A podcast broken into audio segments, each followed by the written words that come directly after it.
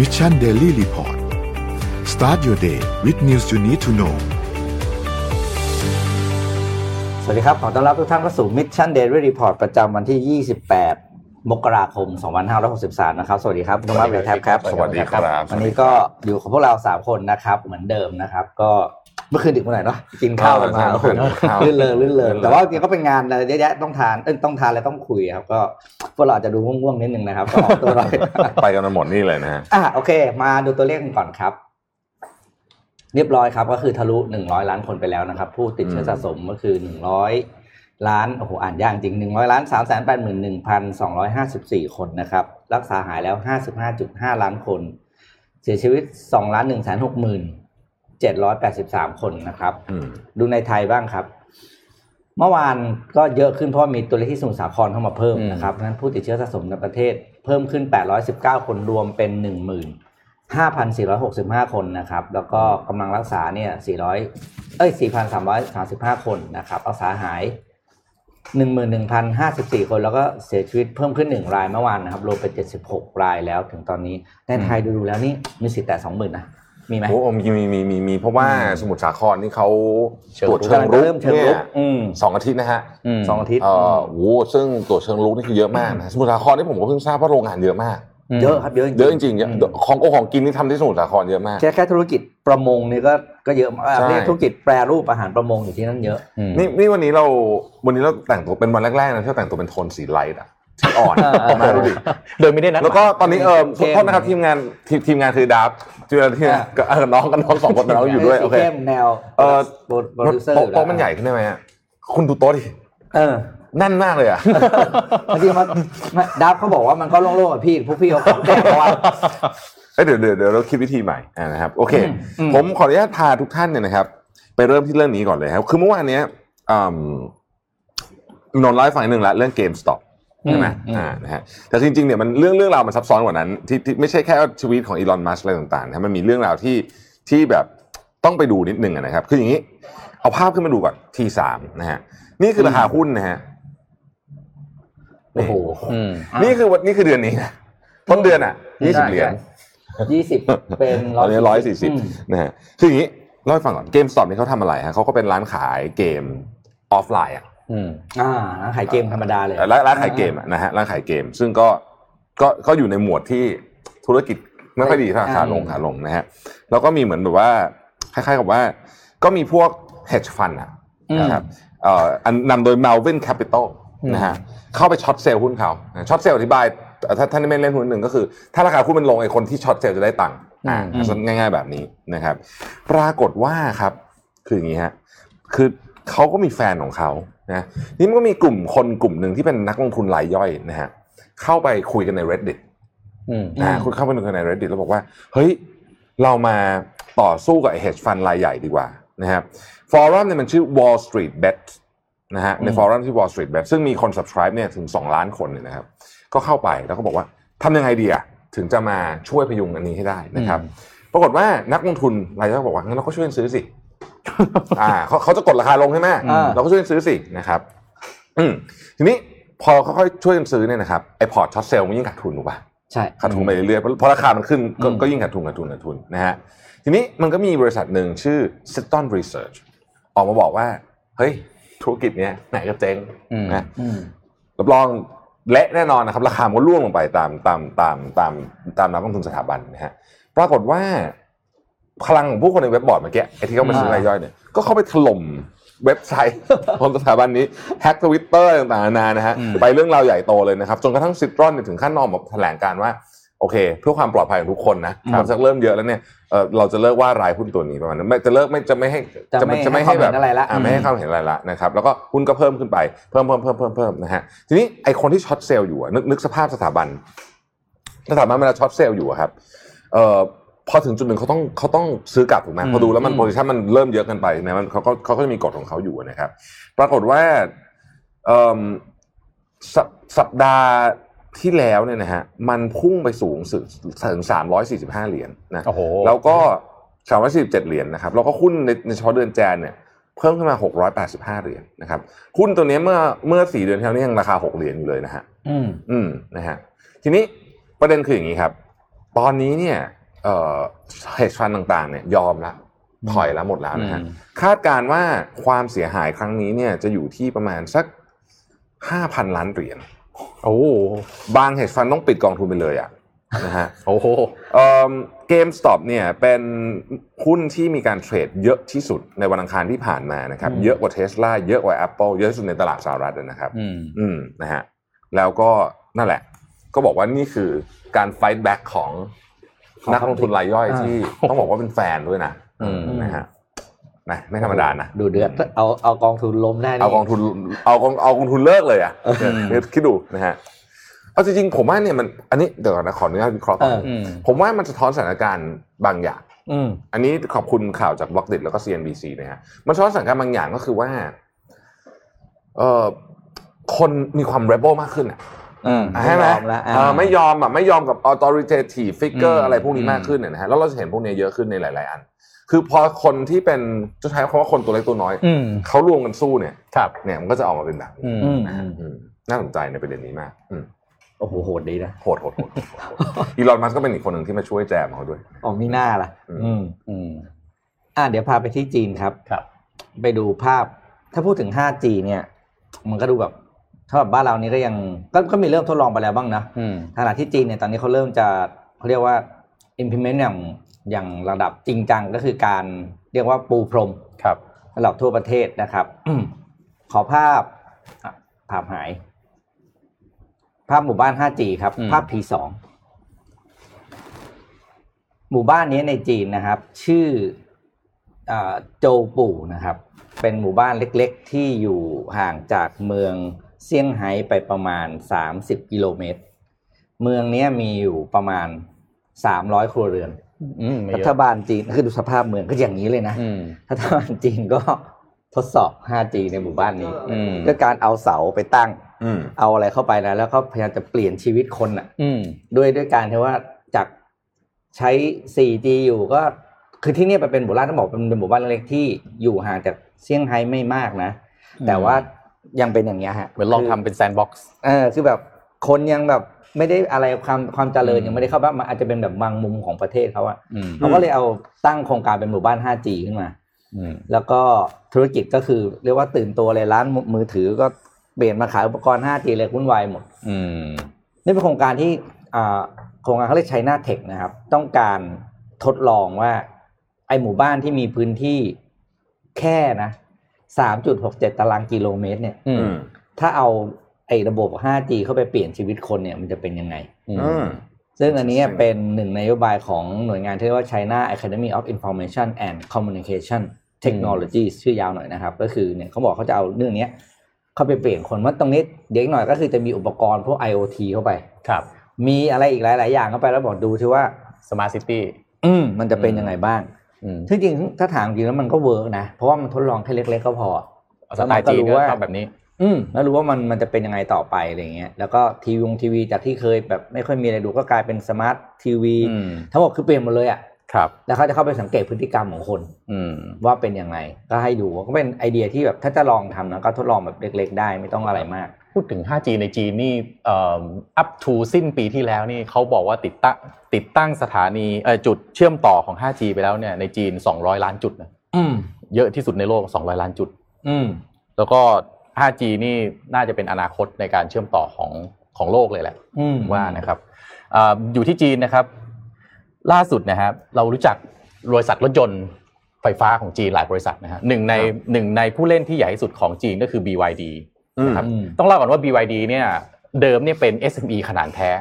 นะค ครั รับบ ผู้ก่อตั้งก็เริ่มจากการทำไอ้แบตเตอรี่มือถือ อืม ไอ้รุ่นโนเกีย3310 อะไรรุ่นนะ อ่า ถ้า อ่า ในยุคนั้นนะครับ เป็นแบบว่าบริษัทเล็กๆเลยนะครับ แล้วก็เติบโตมาปัจจุบันเนี่ย BYD ก็เป็นหนึ่งในเพลเยอร์ที่ใหญ่ที่สุดในโลกนะครับ อืม สายงานสายงานธุรกิจของ BYD เนี่ยมีสายงานเซมิคอนดักเตอร์ด้วยในวัน ครับ ก่อนผมจำได้คุณแท็บเอามาเล่าเรื่องของเซมิคอนดักเตอร์ที่มันจะขาด ใช่ นะครับสายงานธุรกิจเซมิคอนดักเตอร์ของ BYD เนี่ยก็เลยวางแผนในการที่จะยื่น IPO filing นะครับ โดยจะยื่น IPO ที่ตลาดหลักทรัพย์เซนเจอร์นะฮะเซนเจอร์ Securities นะครับ ซึ่งกรตของเซนเจอร์คือ c e n t r a l Securities Regulatory เนี่ยได้ออกมาอนุมัตินะครับตามไกด์ไลน์เอ่อคือ BYD เนี่ยสามารถปฏิบัติตามไกด์ไลน์ที่กรต วางเอาไว้ได้เรียบร้อย แล้วก็จัดทำไฟลิ่งสมบูรณ์แล้วนะครับ โดยตั้งแต่เมษายนปี 2020 เนี่ย BYD ได้ทำการสปินออฟตัว BU Semiconductor เนี่ยออกมาเป็นอีกหนึ่ง BU นะครับ แล้วก็นำมาระดมเงินทุนก่อน ระดมไป 2 รอบนะครับ แล้วก็มีกองทุนเนี่ยหลายรายมากนะฮะที่ลงทุนไป ซึ่งในปีเดียวเนี่ยระดมทุนไปมากกว่า 2.7 พันล้านหยวน หรือประมาณ 12,500 ล้านบาท ทำให้หลังการระดมทุนปั๊บเนี่ยทำให้ BYD Semiconductor BU เดียวเนี่ยนะครับมีมูลค่าสูงถึง 30 ล้านหยวน หรือประมาณแสนสี่หมื่นล้านบาทนะครับแล้วก็จะทำการ IPO โดยในช่วงมิถุนายนปี 2020 เนี่ย BYD แล้วก็หัวเว่ยเนี่ยก็ได้มีการเซ็นสัญญานะครับในการที่ BYD จะเป็นผู้ผลิตชิปนะครับคิรินชิปเนี่ยให้กับหัวเว่ยคิรินชิปเราจะรู้จักเราจะรู้จักว่ามันเป็นชิปที่ใช้อยู่ในมือถือนะครั ครับ แต่ที่ BYD เซ็นสัญญากับ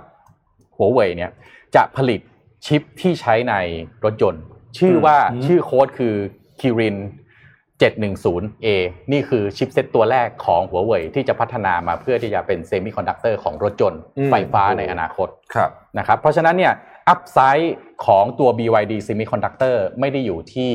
อุปกรณ์มือถือเป็นหลัก แต่อยู่ที่รถยนต์ เพราะว่าอาจจะลุยตลาดโลกรถยนต์ เพราะว่าตอนนี้ Semiconductor Capacity การผลิต มัน มี ไม่พอ ปัญหามากนะครับก็อาจจะเป็นหนึ่งในผู้ผู้กำหนดเกมก็ได้นะครับของ อืม ของโลกนี้เพราะว่าผมเคยไปวิสิตโรงงานของ BYD ที่ที่ที่จีนนะครับ เขาบอกเลยว่าโรงงานผลิตแบตเตอรี่ของเขาในอนาคตนะครับ จะใหญ่กว่าเทสลา อืม อืม กล้ามาก กล้ามากล้ามาก โอ้เมื่อก่อนมันเป็นเรื่องอะไรนะ โลกจะห่วงเรื่องฟู้ดซัพพลายใช่ไหมฟู้ด อ่า ซัพเทจอะไรพวกนี้ตอนนี้โลกไม่ห่วงแล้วละ อืม ห่วงเรื่องชิปซัพเทจ อืม ใช่ อ่ะผมมีรีพอร์ตสำคัญ ซึ่ง ครับ ทุกท่าน อืม ควรต้องฟังเป็นอย่างยิ่งนะครับ อืม เพราะเป็นรีพอร์ตฉบับใหญ่ของ s b EIC นะครับ ซึ่งมาแล้วครับ อืม คาดการณ์การเจริญเติบโตทางเศรษฐกิจ อืม นะฮะ อืม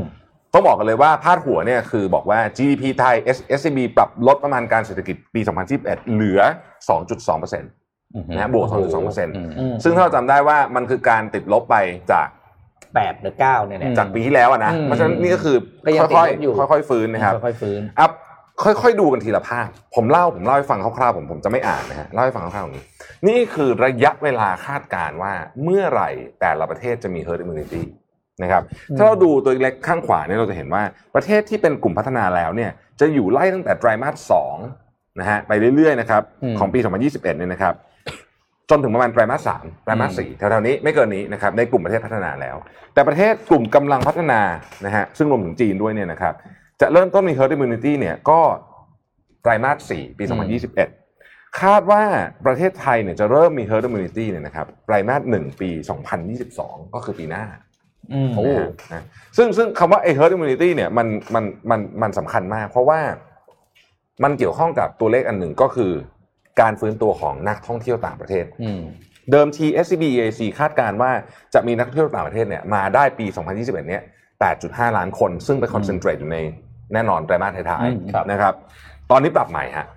เหลือ 3.7 ล้านคน อืม โอ้โห จาก 8.5 ล้านคน เออ เหลือ 3.7 ล้านคน ซึ่งก็ต้องบอกเลยว่า ปาดเหงื่อนะฮะ ปาดเหงื่อนะครับอ่ะรูปที่ 2 อันนี้ให้ดูไทม์ไลน์เรื่องความคืบหน้าวัคซีนของโควิด -19 ในประเทศไทย อืม นะครับผมตัดมาถึงณวันนี้เลยเนี่ยนะครับก็คือเอ่อเข้าสู่เดือนเอ่อกุมภาพันธ์แล้วเนี่ยนะครับกุมภา2021 เราจะได้ 200,000 โดสจากซิโนแวคอันนี้ฉีดให้บุคลากรทางการแพทย์และกลุ่มเสี่ยงนะครับมีนา 2021 อีก 800,000 โดสจากซิโนแวคนะครับต่อเนื่องฉีดกับต่อเนื่องจากกลุ่มแรกนะครับปลายเดือนเมษา2021 1 ล้านโดสจากซิโนแวคยังคงอยู่ในกลุ่มเดิมนะครับ และไอ้ล็อตใหญ่มาตอนนี้ฮะ พฤษภาถึงมิถุนา 2021 นะครับ สยามไบโอไซน์จะเริ่มกระจายวัคซีนของ a s t r a z เซ e c a นะครับ แล้วก็วัคซีนจุฬา mRNA เนี่ยจะเริ่มทดลองที่ clinical phase test phase หนึ่งนะครับ แล้วก็ไปเรื่อยนะฮะเอ่อแล้วก็วัคซีนที่ทดลองจะทดลองไปนะครับ ถึงต้นปี 2022 เนี่ยประชากรไทยครึ่งหนึ่งก็คือประมาณสัก 3.5 ล้านคนเนี่ยนะครับ อืม จะได้รับวัคซีนนะฮะ แล้วก็ในควอเตอร์หนึ่งของปี 2022 เนี่ย ประชากรไทยจะเกิด herd immunity นี่คือการคาดการณ์นะครับ อืม นี่คือถ้าเกิดว่าไม่มีอะไรที่แบบ เปลี่ยน เรานึกไม่ถึงอะนะ แปลง ประเด็นก็คือว่ามันมีหลายส่วนที่น่าสนใจนะครับ เด็ก อืม เด็กนี่คืออายุ 16 ลงมาเนี่ยนะครับ ยังไม่มีข้อมูลด้านความปลอดภัย อืม อืม นะฮะ เพราะฉะนั้นเนี่ยก็ อันนี้ก็ต้องไปดูนี่ทีว่าจะเป็นยังไงนะครับ ทีนี้แล้วแล้วนักท่องเที่ยวเป็นยังไง อันนี้สำหรับคนที่ทำท่องเที่ยวนะครับ ก็ต้องก็ต้องก็ต้องค่อยๆฟังการวิเคราะห์ครั้งนี้นะฮะคือยังไงเนี่ยปีเนี้ยเราก็ไม่มี herd immunity อืมอืม นักท่องเที่ยวที่มาจะต้องมาจากประเทศที่มีวัคซีนแล้วเท่านั้น ม หรือมีภูมิคุ้มกันแล้วนะครับต้องมีการพิสูจน์อะไรบางอย่างนะครับ อย่างไรก็ดีเนี่ยประเทศที่จะมีภูมิคุ้มกันแล้วเนี่ยนะครับส่วนใหญ่จะเป็นนักท่องเที่ยวจากยุโรป ซึ่งมีประมาณ 20%เท่านั้นเอง อืม แต่ว่านักท่องเที่ยวจากเอเชียเนี่ยประมาณที่เหลือในย80%เนี่ยนะครับไม่มีนะฮะยังไม่มีนะครับแล้ว SCB ซีก็คาดการณ์ว่ากว่ารัฐบาลจีนจะอนุญาตให้คนของตัวเองเดินทางออกนอกประเทศได้เนี่ยไม่น่าจะเร็วกว่าไตรมาส 4 ของปี 2021 อืม นะฮะ จริง ในนักสืบเป็นสัญญาไม่ไม่ได้ไม่ได้เลยกว่านั้นไม่ได้เลยกว่านั้นนะครับ ผมขออนุญาตเอ่อกระโดดไปที่ภาพที่สี่เลยแล้วกันนะฮะอ่ะภาพที่สี่นะครับ อันเนี้ยเห็นชัดว่าคือเวลาคุณจะดูว่าคนมี activity อะไรเยอะเนี่ยก็ไปดู Google Mobility Index อืม นะฮะ อืม ก็ง่ายดีนะครับ ก็จะบอกว่า Google Mobility Index เนี่ยจะบอกว่าครั้งนี้เนี่ย ด้านค้าปลีกและสันทนาการเนี่ย ลดลงจากไตรมาสแรกค่อนข้างมากเทียบเปรียบเทียบกันนะนะคืออย่างที่เราคุยกันไปตอนแรกครับ แม้ว่าจะไม่ได้ล็อกดาวน์หมด อืม แต่คนคนคนเลือกจะไม่ไปเยอะ อืม นะฮะอันนี่มันโชว์จาก mobility index นะฮะผมอยากให้ดูมาตรการการสนับสนุนของประเทศต่างๆนะครับ เป็นตารางเอ่อถัดไปนะฮะคือมาตรการสนับสนุนประเทศต่างๆผมเล่าให้ฟังก่อนอเมริกาเราคุยเยอะแล้วผมเล่าอังกฤษนะครับ อังกฤษเนี่ยนะครับ ได้ขยายมาตรการเฟอร์โลซึ่งผมเนี่ยเห็นด้วยกับมาตรการนี้มาก แต่ประเทศไทยไม่ได้ใช้นะครับเฟอร์โล ครับ ก็คือพยายามทำกันได้ให้คนตกงานน้อยที่สุด อืม นะครับไปจนถึงเมษาปี 2021 นะฮะเอ่ออันนี้คร่าวๆ แล้วก็เยอรมนีนะครับ เยอรมนีเนี่ยขยายมาตรการ bridging aid 3 นะครับ เพื่อช่วยเหลือภาคธุรกิจแรงงานอิสระโดยขยายเวลาให้เงินสนับสนุนต่อเดือน ของธุรกิจที่มียอดขายลดลงกว่า 30%เนี่ยนะครับ อืม เพิ่มไปอีกถึงปีมิมิถุนายน 2021 นะครับ แล้วก็มีโลนการันตีให้ภาคธุรกิจด้วย อืม นะครับ ฝรั่งเศสเนี่ยนะครับก็คล้ายๆกัน อันนี้เขาตั้งกองทุนขึ้นมาเลยนะฮะ เพื่อที่จะช่วยธุรกิจที่มีปัญหาโควิด -19 ไล่ไล่ไปตั้งแต่พักหนี้ลดอะไรภาษีภาษีต่างๆนานาเหล่านี้นะครับ จีนนะครับขยายการพักหนี้ธุรกิจขนาดเล็กและเล็กมาก SME และ Micro SME เนี่ยไปจนถึงสิ้นไตรมาสหนึ่งปี 2021 นะฮะ แล้วก็ประเทศอื่นๆ ก็จะมีนโยบายคล้ายๆ กันแบบนี้นะครับเดี๋ยวผมจะพูดถึงนโยบายของประเทศไทยในในช่วงหลังนะครับ การส่งออกนะครับ EAC คาดการณ์ว่าการส่งออกเนี่ยจะขยายตัวที่ 4%ซึ่งน้อยกว่าเดิมที่คาดการณ์ไว้ที่ 4.7%ปัญหา 2 เรื่องใหญ่ๆหนึ่งตู้คอนเทนเนอร์สองเงินบาทแข็งนะฮะอ่าไปเร็วๆกันเลยนะฮะแล้วก็เอิ่มการระบาดระลอกใหม่เนี่ยนะฮะคือส่งผลกระทบต่อเศรษฐกิจที่มีลักษณะแบบ face to face เนี่ย เยอะแต่ก็ยังถือว่าน้อยกว่ารอบแรกเพราะรอบแรกเนี่ยปิดหมดเลย อืม อันนี้ยังพอทำมาหากินกันได้นะครับเอ่อสุดท้ายนะฮะสุดท้ายภาครัฐมีบทบาทสำคัญที่สุด อืม ต่อการพยุงเอ่อเศรษฐกิจในปีนี้นะครับ โดยตอนเนี้ยเงินมันอีก 6.4แสนล้านล้านบาทนะครับ อืม 6.4แสนล้านบาทเนี่ยนะครับ เอาไปทำ6.4แสนล้านบาทเนี่ยเอาไปทำอะไรบ้างนะครับ ตอนนี้ไปละโครงการชื่อไทยอะไรนะ ไทยเราชนะ เฮ้ย โอ้โหผมมึนชื่อของการเราชนะ อ่า เราชนะคือ 3,500นะสองคน อันนี้ อ่าอืม สองแสนหนึ่งหมื่นล้านบาทนะครับ แล้วก็หลังจากนั้นก็จะมีมาตรการต่างๆ ออกมาเป็นระยะระยะนะครับ ประเมินโดยสรุปขอรูปที่ 9 เลยครับ รูปที่ 9 เนี่ยกำลังจะบอกว่าแยก by sector เนี่ย อะไรเพิ่มอะไรลด 9 ครับ นี่ 7 9 9ฮะเอ่ออะไรเพิ่มอะไรลด ปัจจัยลบเนี่ยนะครับโควิดรอบใหม่นะครับ แล้วก็นักท่องเที่ยวที่จะน้อยลง ปัจจัยบวกมีอย่างเดียวเลยนะฮะก็คือภาครัฐ แต่ภาครัฐอืม อืม นะฮะ แน่นอน เอ่อปัจจัยเสี่ยงมีอะไร ถ้าโควิดนาน วัคซีนช้านะครับ ความไม่แน่นอนทางการเมืองค่าเงินบาทแข็งและมีเรื่องภัยแล้งด้วยนะอย่าลืมเรื่องนี้นะฮะ เดี๋ยวมาอีกแล้ว อื มาอีกแล้วนะครับ เราจะเห็นว่าเอ่อจำนวนนักท่องเที่ยวเดิมเนี่ยนะครับ ที่เคยมีการคาดการณ์ไว้ว่าจะเพิ่มได้ประมาณสักเนี่ยประมาณ 8.5%เนี่ย อืม ก็ไม่ได้ละเขาคิดว่า อืม จะเหลือประมาณสักเนี่ยสามเออแปดจุดห้าล้านคนจะเหลือสามจุดห้าล้านคนนะครับ พูดโดยสรุปเลยนะ อืม อ่านเสร็จละสิบเอ็ดหน้าใครอยากได้ไปอ่านนะครับ เดี๋ยวดับทิ้งลิงก์ไว้ให้ท่านผู้ชมหน่อยนะฮะเอิ่มกล่าวโดยสรุปเลยนะ อาการน่าเป็นห่วงมาก โอ้ อืม อีกปีนึงเต็มๆนะ ๆ นะฮะอืม ก็ผมอยากเล่าเรื่องนี้นานนิดนึงเพราะว่า ผม อืม มันเป็นข้อมูลของ ผมอยากให้ทุกคน เกี่ยวกับทุกคน เย เลย ทุกคนอืม ช่วย อืม ไปไปวางแผนงานกันใหม่หน่อยนิดนึง อืมอืม อยากให้ทุกคนวางแผนงานกันใหม่นิดนึงะครับ นี่ผมกดสถิตินักท่องเที่ยวย้อนกลับหลังไป 10 ปีเนี่ยปี 2552 เรายังมีตั้ง 14 ล้านเลยนะ ใช่ใช่ใช่ ห้าสองนะ ห้าสองนะ สิบสี่ล้าน อันนี้จะเหลือเท่าไหร่ 3 ล้าน สามจุดแปดล้าน อืม โอ้โห เกือบไม่มีเลยอะ อืม นะฮะ ก็เหลือ 10%ของปกติ เพราะว่าปกติก็ประมาณ 40 ล้าน สามจุดเจ็ดล้านน่ะ อืม ก็คือตอนแรกเนี่ยเขาคาดการณ์ไว้เท่านี้เลยนะคุณโทมัสแปด ครับ อืม แปดจุดห้าล้านนะฮะ 8.5 ล้าน 3.7 นี่เห็นแล้วก็ใจชื้นขึ้นนิดนึงนะ ใช่ใช่ใช่ใช่ใช่ พอเหลือ 3 ล้านนี่โอ้โห คือมันหายไปเกินครึ่งอ่ะ อืม หายไปเยอะ คือเรียกว่าเหลือสิบเปอร์เซ็นต์ของที่เคยมา ประมาณนั้น อืม ประมาณนั้นก็คือสรุปว่า หนัก อืม อีกอีกแน่นอน อีกประเทศหนึ่งที่หนักพอๆกันเดี๋ยวนิดนึงเดี๋ยวปล่อยคุณโทมัสยาวเลยพูดที่พูดเรื่อง follow นิดนึงขอภาพอ่าของเล่าเรื่องของ ANA ให้ฟังครับ ครับ สายการบินเอที่ญี่ปุ่นเนี่ยก็เพิ่งออกนโยบายใหม่มาครับ ก็คือ ให้พนักงานเนี่ย พักงานได้ยาวถึงสองปี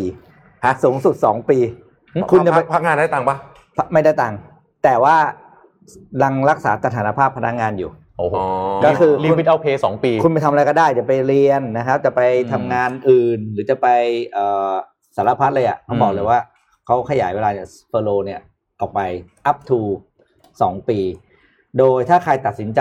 เข้าไอ้โปรแกรม sabbatical program เนี่ยก็คือโปรแกรมออกไปทำอย่างอื่นก่อนชั่วคราวเนี่ยนะ ฮะ ก็จะได้เงินทุนตั้งต้น 2 0 0 0 0 0 เยน ม เอาไปทำนะครับ แล้วก็คือปัจจุบันนี้เนี่ยสายการบินเองเนี่ยมีนักบินแล้วก็พนักงานอ่าต้อนรับเนี่ยรวมกันเนี่ยหนึ่งหมื่นห้าพันตำแหน่งนะที่ อืมอืม ที่ที่กล่าวเอ่อแล้วก็กล่าวซ้ำเลยที่ที่ที่ไม่ไม่มีอะไรทำตอนเนี้ยเพราะว่าไฟลท์บินมันน้อยลงนะครับ ก็ออกนโยบายใหม่เมื่อวานก็คือไม่ให้ตกงานนะ อืม ครับ แต่ตอนนี้ยังไม่มีตังค์จ่าย เพราะงั้นคุณไปทำอย่างอื่นก่อน อืม เพราะมันไม่มีอะไรทำก็เลยอนุญาตให้ทำได้นานถึงสองปี อืม พูดเหนือนนี้มันก็เป็นอีกนโยบายหนึ่งที่เราไม่เคยได้ยินนะ ครับ จากจากจากจากในในบ้านเราหรือว่าให้ยคุณไปทำอะไรก่อนก็ได้สถานภาพการทำงานคุณยังอยู่ อืม แต่ระหว่างนี้นะครับสวัสดิการที่เกี่ยวกับรัฐ เช่นการประกันอ่าเช่นประกันสังคม อืม เออเออ รัฐบาลยังจ่ายอยู่ อืม ก็คือ เอ้ยไม่ใช่ไม่ใช่บริษัทยังจ่ายยังยังยัง ก็ ต้องจ่ายปกปกติ แต่ว่าส่วนของพนักงานสมทบไม่ต้อง ก็คือเหมือนลิฟต์เอาเปแหละ อ่า อืม รีบไปเอาเพย์ ใช่ไหมสองปี โอเค แต่ได้สองแสนเยนไปตั้งตั้งอะไร ทำได้เออมันน่าอืมก็เป็นแบบปลอบใจอะไรอย่างเงี้ย ขายของออนไลน์อะไรอย่างงี้ ขายของ ก็ อืม เอออ่ะน่าเป็น อ่ะ นั่น เนี่ยกันไป ผมผมขอเอาข่าว น แบบแบบไม่ดีเพลสสักหนึ่งข่าว อ่ะ นะ อ่ะคุณธรรมะคุณธรรมะมี ก่อนจะเข้าเจ็ดโมงครึ่งอะนะ เออครับ อืม ก่อนเข้าเจ็ดโมงครึ่งผมมีอีกข่าวหนึ่งคุณ ได้ ท่านมีอะไร ครั ฮะ บ มีมีข่าวอะไรไหมฮะ ดับเอารูปนี้ขึ้นหน่อยฮะ อืม อันนี้อาจจะถูกใจคุณโทมัสนะฮะ ครับ เอ่ออันนี้ตอนนี้ต้องบอกว่าตลาดรถ อืม เอ่อไฟฟ้าเนี่ยนะ อืม ดุเดือดจริง ครับ ๆนะครับ วันนี้ผมก็จะมีโอกาสได้ทดลองเอ่อรถไฟฟ้าคันหนึ่งเนี่ยนะเดี๋ยวเดี๋ยวเดี๋ยวจะทำถ่ายเสร็จแล้วเดี๋ยวจะเอามาลงให้ดูนะฮะ ครับ อืม แต่ว่าล่าสุดเนี่ยก็มีข่าวออกมานะครับว่า Porsche กำลังจะเปิดตัว Porsche Taycan อืม รุ่นเบสโมเดลคือก่อนหน้านี้มันเป็น 4S เป็นรุ่นถูกที่สุด ครับ นะ Taycan 4S เป็นรุ่นถูกที่สุด แต่รุ่นเนี้ยจะเป็นรุ่นเบสโมเดลซึ่งขับเคลื่อนสองล้อเนี่ยฮะ อืม มีกำลังเครื่องยนต์เนี่ยประมาณ 402 แรงม้านะครับ ก็ซึ่งก็คือเอาโหเยอะมากแล้วเนี่ยนะฮะศูนย์ร้อยประมาณสัก 402 ห้าวิ โอ้โห นะครับเอิ่มคือแต่แต่แต่ตัวอื่นมันแรงมากนะมันเจ็ดแปดร้อยม้า นี่ นะ ศูนย์ถึงร้อยสักสามวิ ซิอันนี้ห้าวิอันนี้ห้าวิเพราะว่า โอ้โห รถมันหนักนะครับเดี๋ยวเอารูป ครับ มาให้ดูนะฮะเอิ่มอย่างไรก็ดีเนี่ยนะครับราคาขายในเมืองไทยเนี่ยมีข่าว อืม ต้องใช้ว่าข่าวร่วมนะว่าเริ่มต้นที่ 5.9 ล้านนะฮะ โอ้ย ซึ่ง แรงแรง ซึ่งก็ยังถือว่าเป็นรถพอชที่ถูกมากนะ อืม เชื่อว่าผมคิดว่านะเอาเดาเองนะครับว่า วิ่งกันเกลื่อนเมืองแน่นอน ห้าล้านเองเหรอ ห้าจุดเก้าล้านนะครับ อืม เริ่มต้นนะครับ ยังไม่ใส่ออปชั่น อืม ใดๆนะฮะ อันนี้คล้ายๆ เหมือนจะเป็นเดอะนิวคาเยนหมายถึงว่ามาแล้วมา ใช่ใช่อาจจะเยอะก มั ว่าน คาเยน disrupt market share เออแล้ว ของร แล้ว ถหรู ถูกกว่าคาเยนอีก ใช่ อืม ถูกคาเยนอีก คือผมว่าอันนี้เนี่ย disrupt มาก อืม disrupt มากนะฮะ disrupt จริง ๆ แล้วก็เอิ่มคาดว่าคิวจอง อืม น่าจะยาวเป็นหลักปีสองปีอะ โอ้โหอืม นะฮะ อืม สำเร็จไปดาบอ่ะไม่ไม่สำเร็จไปข่าวอื่นก่อนได้ครับ ครับ อืม อ่ะในไหนๆอยู่ที่ข่าวเทคโนโลยีนะครับผมขอรูป H3 หน่อยนะครับ Alexa Echo Dot ครับ ต่อไปเวลาไม่อยู่บ้านนะครับ สามารถที่จะทำเสียงสุนัขเห่า เวลาที่คุณไม่อยู่บ้านแล้วคุณติดกล้องไว้นะ อืม ถ้ามีสิ่งเคลื่อนไหวภายในบ้านนะครับ สามารถตั้งฟังก์ชัน ให้มันส่งเสียงเห่าหรือเป็นไซเรนก็ได้ เฮ้ยดีอ่ะ เอ่อฟังก์ชันนี้เรียกว่าฟังก์ชัน Guard Plus นะครับมีเอ่อถ้าใช้เนี่ยตั้งค่า subscription นะครับเก็บค่า subscription เดือนละ 4.99 เหรียญนะครับ30 วันแรกทดลองใช้ฟรีตามเคย นะครับใช้ได้เลยแล้วก็วิธีการใช้ง่ายมากเลยนะครับ แบบสั่งเลยให้เอ่อเอ่อ Alexa turn on Guard Plus โอ้ แค่นี้เลย แล้วเดี๋ยวมันก็จะส่งเสียงเห่าให้หรือเป็นไซเรนให้หรือให้โทรไปหา 191 ได้ด้วย สั่ง หรือ ได้ โทรเข้าเบอร์เราได้ด้วย ซื้อได้ยัง ตอนนี้ได้แล้วนะ แต่ว่าผมเข้าใจว่า Alexa เนี่ยข้อเสียอย่างเดียวนะ ไม่ซัพพอร์ตโซนไทย เพราะฉะนั้น อ่าไม่มี คุณต้อง ภาษาไทยนะ ตั้งโซนไปเป็นแบบอยู่ที่อเมริกาหรืออะไรก็ว่าไป แล้วก็แล้วก็ไม่มีภาษาไทย ใช่ครับ e c h o d o t เนี่ยก็จะเปลี่ยน business model ของตัวเองนะฮะ จากเดิมเนี่ยมันซื้อขาดใช่ไหมต่อไปเนี่ยก็เป็น recurring revenue โอ้โห ก็คือเป็น revenue ที่แบบใช่ไหมฮะ อืมอืม เอ่อเก็บได้ทุกเดือนนะครับ แล้วทำเสียงอื่นก็ได้ที่เป็นเสียงไซเรนโทรหาก็ได้ โทรหาเบอร์เราก็ได้ โทรไปหาเบอร์คุณพ่อคุณแม่ก็ได้ ถ้าเกิดว่า า เห็นอะไรที่มัน อื เคลื่อนไหวนะครับ ก็แล้วก็ชุดคำสั่งเนี่ยสามารถใส่ชุดคำสั่งเข้าไปทีเดียวเลยเช่น Alexa I'm away สมมติ I'm away นะ ออกไปปั๊บ เดี๋ยวสั่งเดี๋ยวก็คือปิดไฟทั้งหมด turn on guard plus อืม อ่า ตั้งเบอร์โทรฉุกเฉินได้นะครับ ก็ไปลองกันได้นะครับ ไปลองกันได้ว่ามันจะเป็นยังไงนะครับ โอ้ ก็ไหนๆอยู่ที่เรื่องนี้ก็เลยเดี๋ยวขอพาเข้าเจ็ดโมงครึ่งนะครับ อืม นี่นี่วันนี้ผมเอาเดี๋ยวมีข่าวแกดเจ็ตวันละตัวนะผมมี อืม ผมมีแกดเจ็ตมามามาให้ ของจริงมาโชว์เลย ให้ของจริงมาโชว์เลยนะครับไม่ได้ขายนะ อันนี้ให้โชว์ดูเฉยๆ อืม นะครับอ่ะเดี๋ยวขอขอเจ็ดโมงครึ่งมาก่อนแล้วกันนะครับเอิ่ม how to learn tech and get used to it นะครับ อ่ อ่า า อันนี้ดี บางครั้งเนี่ย อ่าอ่า อ่าบางครั้งก็ นานๆทีนะไม่ต้องไม่ต้อง ไม่ต้องร้อง เรียน ไห้ วิชวล ใช่ นะไม่ต้อง เฮ้ย เรียน เฮ้ยแต่คุณอย่าคุณอย่าเพิ่งชะล่าใจคุณต้องฟังให้จบคุณต้องฟังให้จบก่อน โอ คือเทคโนโลยี โอเค สมัยนี้บางทีมันมาเร็ว อืม นะครับแล้วก็รู้สึกโอยเหนื่อยกับมันจังเลยที่ต้องตามมันให้ทันใช่ไหมครับ อ่า ก็เลยมาหาวิธีแล้วกันว่า เอ๊ะเราจะทำยังไงที่จะแบบว่าเรียนรู้เรื่องเทคโนโลยีใหม่ๆ แล้วก็ชินกับมันหน่อยนะครับ อืม อ่ะขอหน้าต่ออ่านี่ผมเอามาจากเอ่อ Biz Journal นะครับ ข้อหนึ่งนะครับต้อง Open Mind นะครับคือถ้าคุณพับแขนอยู่คุณเอื้อมออกไปไม่ได้หรอก เพราะฉะนั้นเนี่ย อืม ต้อง Open Mind ก่อนนะครับว่าเฮ้ยคนอื่นเขารู้เรื่องเนี่ยเราก็รู้เรื่องได้เหมือนกัน อืม เทคเนี่ย อืม มันออกแบบมาเนี่ยมันง่ายมันไม่ได้ยากขนาดนั้นเพียงแต่มันดูยากตอนที่เรายังไม่ได้เข้าไปจับมันนะครับถ้าเข้าไปจับมันแล้วปั๊บเนี่ยถ้าเขาทำได้เราก็ทำได้เหมือนกันไม่ใช่เรื่องยากอะไรนะครับขอหน้าต่อไปครับ get help from the best คือเรื่องเทคเนี่ยครับบางครั้งเนี่ยไม่ต้องไปทำเองทั้งหมดผมยกตัวอย่างนะ จะเซตอัพโมเดลเราเตอร์ที่บ้านเซตอัพ อืม เองนี่ โอ้ น้ำตาย ากนะ ตกนะ ยากนะเออ น้ำตาตก เออเออ จริงๆก็จ้างเขามานะเขาก็บอกเลยผู้ผู้เชี่ยวชาญก็บอกเลยว่า บางครั้งนะครับ ใช้เงินกับคอนเน็ชันครับช่วยคุณได้ ใช่ ก็ไปจ้าง ถูกต้อง คนที่เขารู้เรื่องมาเนี่ยฮะมาเซตอัพให้มาทำให้เสร็จแล้วเราก็เป็นแค่ยูเซอร์พอ ไม่จำเป็นจะต้องไปรู้ทั้งหมดคอนฟิกได้หมด เออถูกต้องถูกต้องเลย บางครั้งเนี่ยอะไรนะไอ้คำสั่งในมือถืออะหลาย ๆ อันเรายังใช้ไม่หมดเลย ใช่ ใช้ไม่เป็นก็ไม่จำเป็นก็ไปถามไอ้น้องไอทีในออฟฟิศก็ได้ อืม เฮ้ยอันนี้ทำยังไงนี่ทำไงหรือว่าให้มันเซตให้เราเลย เราก็เอนจอย ถูกต้อง มันก็จะค่อย ๆทำให้เราเก่งขึ้นเก่งขึ้ เพราะ น จริงเทคโนโลยีเขาทำมาให้เราใช้นะ ใช่ ไม่ให้มาทำให้เราหัดทำมัน ใช่เขาบอกเลยว่า use your TME TME คืออะไรฮะ time money energy นะครับมีเวลาก็ไปหาคนที่เขาทำเป็นนะฮะเอาเงินจ้างเขาสักหน่อยนะครับแล้วก็ลง อ่า ลงลงแรงสักหน่อยในการเดินไปหาคนที่เขารู้เรื่องนะครับก็จะช่วยให้คุณ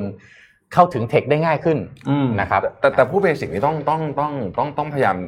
ทำเองไว้ก่อนนะฮะ เอาเรื่องเบสิกอาจ เช่ จะ น ต้องพอได้หน่อย เอางี้อย่างงี้ผม ถ้าคุณไปถามพวกคนทำไอทีอ่ะ อืม ไอทีสปอร์ตอ่ะ เออ ไม่รู้กี่ครั้งแล้วที่มีประเภท พี่เครื่องพี่ใช้ไม่ได้ ถูกต้ เพราะอะไร อง ลืมเสียบปลั๊กเฮ้ยจริงจริง จริงจริงเนี่ย อ๋อขอโทษทีลืมเสียบปลั๊กอะไรอย่างเงี้ยมีมีมีมี พอสิ้นเดือน 50 เคสครับ ไม่ สามสิบเคสเป็นเคสเอ่อ user error ผมว่าอะไร เออ user error คืออะไร เออ อ๋อปรินเตอร์ไม่ติดเพราะว่าไม่ได้เสียบปลั๊ก อะไรแบบเนี้ย อะไร ไม่แสไม่แส อ่าไม่ใช่ไม่ใช่อ่าโเคโเค อันนี้อันนี้เกิดขึ้นจริง เอาปิ๊บผมเกิดขึ้นจริงนะครับอ่าขอขอหน้าต่อไปครับ be willing to give up activities that don't help you นะครับคือเวลาที่เราจะเรียนรู้เทคเนี่ยครับแต่ว่าเราไม่ได้ให้สมาธิกับมันไง เรา อืม เดี๋ยวก็เล่นไอ้นู่นไอ้นี่บ้าง แล้วก็ไม่ได้มาใช้เวลากับมันจริงๆ จริง อะ จังอ่า อ่าไม่ได้เอ่อเราอยากจะลองใช้อุปกรณ์ IoT อย่างเงี้ย เราอยากจะรู้จักรถยนต์ไฟฟ้า แต่เราก็เอาเวลาไปนั่งไถมือถืออยู่ อืม ทุกวันทุกวันอย่างเงี้ยมันก็ไม่มีทางจะจะเล่นเป็นนะครับ เพราะฉะนั้นก็ต้องอันปลั๊กสิ่งเดิมๆของคุณบ้าง เพื่อที่จะปลั๊กอินของใหม่ๆเข้าไป อืม นะครับอ่ะขอหน้าต่อไปครับโฟกัสนะครับ คือแน่นอนว่าต้อง shut off your social media คือเวลาที่คุณจะอยากเรียนรู้เทคใหม่ๆใช่ไหม install อ่ะสมมติอยากเล่นแอปใหม่ install แอปใหม่เสร็จปั๊บดันเข้าแต่ Facebook ไถ อืม Facebook ทั้งวันหมดเวลาไอ้แอปใหม่ไม่ได้ลอง อืม อ่าเพราะฉะนั้นเนี่ยต้อง อืมอืม ต้อง อืม โฟกัสสิ่งใหม่ ๆ ที่คุณต้องการจะเรียนรู้ด้วยสำคัญเลยก็คือโซเชียลมีเดียเนี่ยแหละ ตัวดูดเวลาเลย ใช่ คุณอยากเรียนรู้เทคนะ แล้วส่วนใหญ่เทคมันก็จะอยู่กับหน้าจอ แล้วพอเราเข้าไปอยู่กับหน้าจอใช่ไหมบางครั้งนะ ได้ของใหม่มาปั๊บถ่ายรูปเสร็จ ช่ไหมโพสต์ลง Instagram อืม โพสต์ลง Facebook เสร็จแล้วมัวแต่ตอบคอมเมนต์ไอ้ อืม อันนั้นอ่ะซื้อมายังไม่ได้ลองใช้เลอ๋อยโอเค สรุปเขาใช้ไม่เป็นอยู่แบบนั้น เอาเอาอย่างนี้อย่างนี้ผมผมอันนี้ผมพูดเรื่องจริงนะตอนนี้ผมมีสิ่งหนึงที่ผมทำตลอดนะครับ อืม คือผมจะอ่านคู่มือ อ่าแมน ของของใหม่เนี่ยให้จบ อืม สมัยก่อนมันแบบมาถึงปุ๊บไอ้กดแพร์บลูทูธได้แล้วก็ลุยเลยใช่ป่ะ อ่า เออ แต่พอเราไปอ่านคู่มือแล้วถึงรู้ว่ามันมีฟังก์ชันหลายอย่าง ถ้าไปอ่านย้อนของเก่าๆที่คุณใช้อยู่ เออ นะจะพบว่ามีฟังก์ชันหลายอย่างที่คุณไม่เคยใช้เลย ใช่ใช่ใช่ใช่ แล้วมันเพราะเพราะคุณไม่รู้ว่ามีอยู่ เอา จริงๆ เคยอ่านเราซัดเลย อั อั น น นี้ นี้เราคิดเอาเองว่าเราสามารถดูทุกเรื่องโดยการไม่ไม่ต้องอ่านได้ ม อันนี้เป็นแนวเอ็กซ์เพรสคือเรารู้ อ่า ว่าเราทำยังไง แต่ อ่า ว่าบางครั้งเราจะมิสฟังก์ชันหลายอย่างของมันไป ใช่ อืม เพราะว่าพอเราใช้เป็น ปั๊บ ปั๊บเราเลยใช้แต่ standard feature ของมัน อ่า พอไปเปิดเมนูอ้าวเฮ้ย ทำอย่างนี้ได้นี่หว่า เออมันทำเองได้ได้อีกนี่นะครับอ่ะขอหน้าต่อไปนะฮะแล้วก็ practice ครับ คือพอเริ่มใช้ปั๊บเนี่ยโอ้ยแรก ๆ มันจะยากไง อืม แรกๆก็เอ๊ะทำไมมันอย่างนู้นอย่างนี้เราก็จะบ่นๆมันโหออกแบบมาใช้ยากจังเลยนู่นนี่นั่น แต่พอเราลองฝึกไปเรื่อยๆนะครับ อืม มันก็จะเป็นแค่ว่าอ๋อเขาออกแบบมาดีแล้วแหละ เพียงแต่เรายังไม่ชินกับมัน อืม เพราะฉะนั้นก็ต้อง practice ฝึกใช้ไปเรื่อยๆ ฝึกใช้ไปเรื่อยๆ แล้วก็จะเราก็จะชินกับมัน เช่นบางคนนะฮะใช้พวก Alexa Echo Dot หรือใช้ Google Home เนี่ย เวลาสั่งมันแรก ๆ เนี่ยเราไม่ชินกับมันใช่ไหมเราจะไม่รู้จังหวะมัน อ่าพอสั่งไปแล้วมันมันมันไม่เป็นไปตามสั่งไปปั๊บมันไม่ทันทำตามเราเลย แต่พอทำไปเรื่อยๆปั๊บเนี่ยมันจะเป็นเรื่องเป็นเรื่องง่ายมาก อืม นะครับอ่ะขอหน้าต่อไปฮะ Play with YouTube นะครับ คือเขาบอกเลยว่า YouTube เนี่ยเป็นแหล่งคัมภีร์ของ How to ใช่ คือคุณอยากรู้อะไร ใช่ นะ ไม่ต้องไปถามคนอื่นก็ได้ กด YouTube แป๊บเดียวมีหมด อืม ทุกอย่าง อยู่ที่เราเท่านั้นเองเลยว่าเราจะเราอยากจะเรียนรู้เองไหมหรือถ้าถ้าเกียดขี้เกียจหน่อยก็ย้อนกลับไปข้อแรกๆครับ TME Time Money Energy นะเดินไปหาคนที่เขารู้ แต่ถ้าแบบอยู่บ้านแล้วเฮ้ยอยากจะรู้เองเนี่ยผมการันตีเลยเกือบทุกอย่างหาได้ใน YouTube นะครับอ่ะคนหน้าต่อไปครับ โดยเฉพาะพวกไลฟ์แฮกและเทคนิคเล็กๆอ่ะ ใช่ใช่ใช่ครับ have fun with immersion นะครับ ก็คือว่าพอเราเริ่มใช้งานเป็นแล้วปั๊บเนี่ยบางทีมันต้องแบบหมกมุ่นกับมันนิดนึง อ่า คือต้องลองใช้อาจจะลองใช้อยู่สักครึ่งวันใช่ไหมครับเพื่อให้เข้าใจฟังก์ชันต่างๆของมันแล้วเราก็จะเอนจอยกับมัน อืม เช่นเรามีอุปกรณ์อะไรใหม่ๆมาเนี่ยบางครั้งถ้าเราลองใช้แค่สัก 5 นาที 10 นาทีนะมันยังไม่อินไงใช้ใช้ๆแล้วก็ยังรู้สึกว่าเอ๊ะมันจะช่วยประโยชน์อะไรกับเราได้ แต่ถ้าลองใช้สักครึ่งวันวันหนึ่งสองวันสามวันสี่วันห้าวันเนี่ยหรือแม้กระทั่งเล่นเกมเนี่ยนะถ้าคุณเล่นสักแค่ครึ่งชั่วโมงนะจะต่างกับคุณเล่นสักสองสามวันติดกันนะความ อินของเราหรือความที่เราเอาตัวเราเข้าไปอยู่ แล้วก็รู้สึกว่าสัมผัสถึงฟังก์ชันอื่นๆของมันได้มากขึ้นเนี่ยมันจะต่างกันเยอะมากลองดู ผมแนะนำให้ลองดู นี่ไงซัมซุงก็ส่งถึงให้ผมใช้ ฮะ ผมกำลังลอง เป็นไงฮะ เล่นอยู่ อ่า im- ผม immersion ผม อยู่ ม im- immersion อยู่เพราะว่า อ่า เพราะว่าเอ่อแท็บเล็ตนี่มันมีเขาใช้มันมีมันมีมันมีอะไรเยอะเหมือนกันนะที่ต้อง อืม เรียนรู้เออแล้วก็แอปบางตัวที่ที่เราเคยใช้ซิงข้อมูลมันมันไม่มีใน Android อืม นะ อืม ต้องเริ่มเรียนรู้ใหม่ อืม ก็ก็กำลังทำความเข้าเข้ารู้จักเขารู้จักอยู่ ถึงขั้น เรื่อง มาสาม เรื่องแพลตฟอร์มเนี่ยนะ อ่า เป็นตัวอย่างที่ดีของข้อนี้เลย คือบาง ใช่ ครั้งเนี่ยเราสวิตช์แพลตฟอร์มปั๊บเราจะงงๆตอนแรก เออเออ อ่า ใช่ ใช่ไหมทุกคนจะเป็นเหมือนกันหมดเลยอุ้ยใช้แรก ๆ ไม่ชินเลยค่ะ พอใช้ใช้ๆไปเรื่อยๆปั๊บเนี่ยชิน เออเป็นทั้งคู่ ใช่ไหมฮะมันก็เอ้ยมันก็ดีเหมือนกันนี่ใช่ไหมนะครับอ่ะขอขอหน้าต่อไปนะฮะ อืม use mind mapping to get an advantage นะครับก็คือว่าบางครั้งเนี่ยเราอ่านฟังก์ชันมากๆ แล้วก็งงนะก็ใช้วิธีการของโทนี่บูซานเลยครับอันนี้ผู้รู้เขาอันนี้กูรูเขาเขียนมานะฮะบางครั้งงงว่าฟีเจอร์มันทำอะไรได้บ้าง อืม เอากระดาษมาแผ่นหนึ่งมานั่งเขียน mind map อ๋อฟังก์ชันนี้ไปต่อเรื่องนี้ไปต่อเรื่องนี้ไปต่อเรื่องนี้ พอเห็นภาพรวมปั๊บเนี่ยมันจะไม่งงเพราะแรกๆเนี่ยพอเอ่อคนคนที่ไม่ชินกับเทคมากเนี่ยครับ แล้วต้องไปเจอฟังก์ชันนี้ไปต่อฟังก์ชันนี้แล้วออกไปอันนี้อยากไปตรงนี้นะ ออกตรงนี้แล้วไปเข้าตรงนี้นะเนี่ย มันจะงงๆในช่วงแรกๆ เอาง่ายๆเลย ไปสอนไปสอนคุณพ่อคุณแม่ให้ใช้ ให้ใช้แอปมือถือเป็นเนี่ยโอ้โหบางทีอธิบายนานมากเลยนะ อ่า แต่พอเขียนสเต็ปอะไป อ่า หนึ่งสองสามสี่ห้าเนี่ยมันแล้วมันจะมันจะช่วยเขาได้เยอะมากนะครับอ่ะหน้าต่อไปนะฮะตรงกิฟต์อัพนะครับ บางครั้งเวลาใช้เข้าไปแรกๆเนี่ย ต้องใจใจต้อง ท้อเหมือนกันถอนใจเหมือนกันโหใช้ยากจังเลยนะครับก็ลองลองไปครับ คือ แต่ มันไม่ได้ยากขนาดนั้นหรอกอ่าคนอื่นเขาใช้ได้เราก็ใช้ได้เหมือนกัน เพียงแต่มันจะยากในช่วงประมาณสักห้านาทีแรกนั่นเอง แต่พอคุณใช้ไปแล้วคุณจะไม่ลืมแล้วไง ใช่ใช่ใช่ อืมเพราะ นะครับ เช่นการช้อปปิ้งเป็นต้น เมื่อคุณสั่งเป็นใส่ที่อยู่ไปแล้ว คุณจะหยุดไม่ได้ คือช้อปปิ้งนี่ใช้มากเลยนะ เออ ออเดอร์แรกนี่คือการเปิดประตูเข้าไป แล้ววงการนี้ออกยากมากนะฮะ อืม ยากมากต้องเอามือถือไป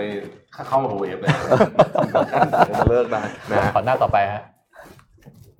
แล้วก็สุดท้ายครับ อย่าลืมสนุกกับมันอ่าเทคโนโลยีเนี่ยไม่ได้มีเอาไว้อะไร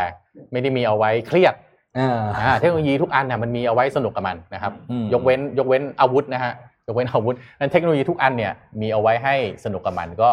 พยายามที่จะเรียนรู้สนุกกับมันไปด้วยกันนะครับอ่ะก็อ่ะขอหน้าต่อไปนะฮะอ่ะ learning gives you strong competitive advantage today นะครับ คือการเรียนรู้สิ่งใหม่ ๆ วันนี้เนี่ย มันทำให้คุณได้ความสามารถที่ใหม่ ๆ ขึ้นมานะครับ แล้วก็ทำให้คุณทำให้ไอ้ mentality ของคุณหรือไอ้เอ่อความรู้สึกจิตหรือจิตใจของเราเนี่ยมันมัน alive มันมีชีวิตชีวาตลอดเวลานะครับ เพราะฉะนั้นอย่าลืมอ่าเรียนรู้เทคโนโลยีใหม่ ๆ ไว้บ้างนะครับ แล้วก็ถ้าคิดว่าอยากจะพัฒนาอะไรใหม่ ๆ ก็ฟัง Mission to the Moon นี่แหละนะครับ อืม น่าจะมีอะไรใหม่ๆให้คุณฟังตลอดเวลา นะครับอ้าววันนี้นี่ผมข่าววิชั่นเอนะครับ เมื่อกี้เรื่องเอ h โคดอทส่งเสียงหมาเห่าได้ใช่ไหม อืม มีใครเลี้ยงหมาบ้างครับคุณแทบคุณแทบเพิ่งซื้อหมามา ใช่ใช่ใช่ ไหมอ่า เลี้ยงเอ่ออะไรนะให้เอ h โคดอทเห่ายังไงก็สู้เลี้ยงหมาตัวเองเป็นไม่ได้ แต่ปัญหาของคนเลี้ยงหมาคืออะไร เวลาไม่อยู่บ้านไม่มีคนให้อาหาร อืม ผมเอาเครื่องนี้มาให้ดูนี่อ่ะกล้องกล้องแพนมาฮะนี่เครื่องนี้เป็นเครื่องเวลาถ้าคุณไม่อยู่นะ อืม เป็นสมาร์ทเพจฟีด อ่า อ่า ไม่ต้องอยู่บ้าน แต่สามารถตั้งเวลาแล้วก็เอ่อให้มันปล่อยอาหารออกมาได้นี่อ่ะผมลงแอปไปเรียบร้อยแล้วนะอันนี้ไม่ได้เอามาขายนะครับ เอามาสาธิตให้ดูใครที่เลี้ยงหมาเลี้ยงแมวก็ลองไปใช้ดูที่บ้านได้นะครับ ว่าอ่าอันนี้ผมใส่ผมใส่เครื่องทำผมใส่อาหารไว้ในนี้แล้วนะครับ ผมใส่อาหารไว้ในนี้แล้ว อันนี้ อันนี้ไม่มีอะไรใช่ไหมฮะ อ่า ผมผมเข้ามาในแอปใช่ไหมฮะนี่ในแอปแบบนี้นะครับผมก็กดปุ๊บกดปุ๊บนี่อาหารออกมา โอ้ อ่าตั้งเวลาได้นะครับ แล้วก็สมมุติอยากจะเล่นกับมัน เราโทรเข้ามาเปิดกล้อง อืม นะเล่นกับมันเสร็จปั๊บเรากดนี่ให้มันให้อาหารอีกที อ่า อ่า เออเออ ง่ายๆ ไม่ได้เป็นเรื่องยากอะไรเลยนะครับ อืม ก็ใครที่เป็นเอ่อทาสสุนัขทาสแมว แล้วก็อยู่ อืม คอนโดนะครับ อืม เอ่อพื้นที่ไม่ค่อยจะมีแล้วก็อาจจะไม่ได้มีคนดูแลบ้าน ก็เนี่ย อืม ลองหาอุปกรณ์แบบเนี้ย อื นำ ม มาใช้กันสนุก อืม สนุกอ่ะ ครับ เจ็ดโมงครึ่งวันนี้นะครับ โอ้นะฮะสนุกนะวันหลังต้องเอาหมาจริงมา มากินเลย กดแล้วปุ๊บก็ ดี๋ว กินเลย ตัวหงบอกก่อนแจ้งก่อนนะฮะ เอออ่ ะผมพาทุกท่านไปที่รัสเซียครับยังไม่จบวุ่นวายมากนะฮะรัสเซียเนี่ยโอ้ยประท้วงกันร้อยกว่าเมืองนะฮะ อืม เอ่อประเด็นมันคืออย่างนี้ครับเอิ่มนนท์พูดเรื่องคลิปแล้วใช่ไหมให้ดูก่อนให้ พู ดู ดละ คลิปไฮไอ้ดูภาพไฮไลท์นะฮะ สา ภาม พ ชั่วโมง ที่ ยาวมากยาวมาก อืม คลิปยาวมากเอาเอาภาพไฮไลท์ขึ้นมาก่อนนะครับเอ่อตรงเนี้ยนี่นี่คือที่เขาว่ากันว่า ว่ากัน นะ ว่า ว่ากันว่า เป็น Putin's เนี่ยคือ Palace ปูติน อืม พาเลสซึ่งอยู่ที่เอ่อทะเลดำนะครับ อ่า มูลค่า 1,200 ล้านเหรียญสหรัฐ คือมันคือพระราชวังดีๆนี่เองแหละ อืม แต่ว่าไปแล้วนะฮะ จริงๆอะ ซึ่งอเล็กซินเดวอลนี่ก็ออกมาพูดในเนี้ยนะครับ 1,300 ล้านเหรียญสหรัฐขออภัยนะครับเอ่อคลิปนี้ใน YouTube มีคนดูไปแล้ว 90 ล้านคน โหสองชั่วโมง เยอะ นะ เยอะเยอะกว่าเอ่อเยอะเยอะกว่าพวกเอิ่มนักร้องบางคนเดบิวต์ อืม มิวสิก อ่า วิดีโอแล้วนะ คือคนดูเยอะมากนะครับ เสร็จแล้วเนี่ยนาวานี่ก็บอกว่าเนี่ยเป็นหนึ่งในเอ่อความไม่โปร่งใสของรัฐบาลรัสเซียนะครับ อืม แล้วก็เป็นหนึ่งในเขาใช้คำว่าอะไรเดียเป็นแบบ เป็นหนึ่งในการเขาไม่ได้ใช้คำว่าคอร์รัปชันในนี้นะแต่มันก็คือนั่นแหละเขาหมายความว่านั่นแหละการคอร์รัปชัน อืม ที่นั่นใหญ่ใหญ่หลวง แล้วก็ conspiracy theorist ทั้งหลายนะครับผมเข้าไปอ่านในเว็บพวกนี้เข้าไปตรงนี้จะสนุกมากว่าออมออกมาไม่ได้นะเมื่อวานผมไปอ่าน นะครับ มีคนจำนวนมากนะที่ อืม โดยเฉพาะคนในรัสเซียที่เชื่อว่าปูตินนี่แหละ คือคนที่รวยที่สุดในโลกจริง อืม อืม ๆ และอาจจะมีทรัพย์สินมากกว่าอีลอนมัสก์เป็นสิบสิบเท่า อืม ซึ่งก็มีความเป็นไปได้นะ อืม ถ้าเรามองในมุมนั้น อืม นะฮะทีนี้แน่นอนว่าฝั่งของปูตินฝั่งของรัฐบาลก็ออกมาปฏิเสธนะบอกว่าอเล็กซี่เนวาลนี่เนี่ยเป็นคล้ายๆกับร่วมมือกับชาติตะวันตกเพื่อที่จะมาทำลายรัสเซีย ครับ นะครับ อืม ร่วมมือกับประเทศนาโตสมาชิกนาโตบางประเทศ ซึ่งก็คงหมายถึงสหรัฐนั่นแหละ แล้วก็เพื่อที่จะมาทำลายรัสเซียนะครับต่างๆนานาเหล่านี้แล้วก็บอกว่าเอิ่มเรื่องนี้เนี่ยมันมันเหมือนกับเรากำลังมีปัญหาใหญ่อื่นอยู่อะ อืม เออเรื่องนี้มันเป็นเรื่องที่แบบไม่ควรจะถูกนำมาพูดถึงในตอนนี้ อืม นะครับ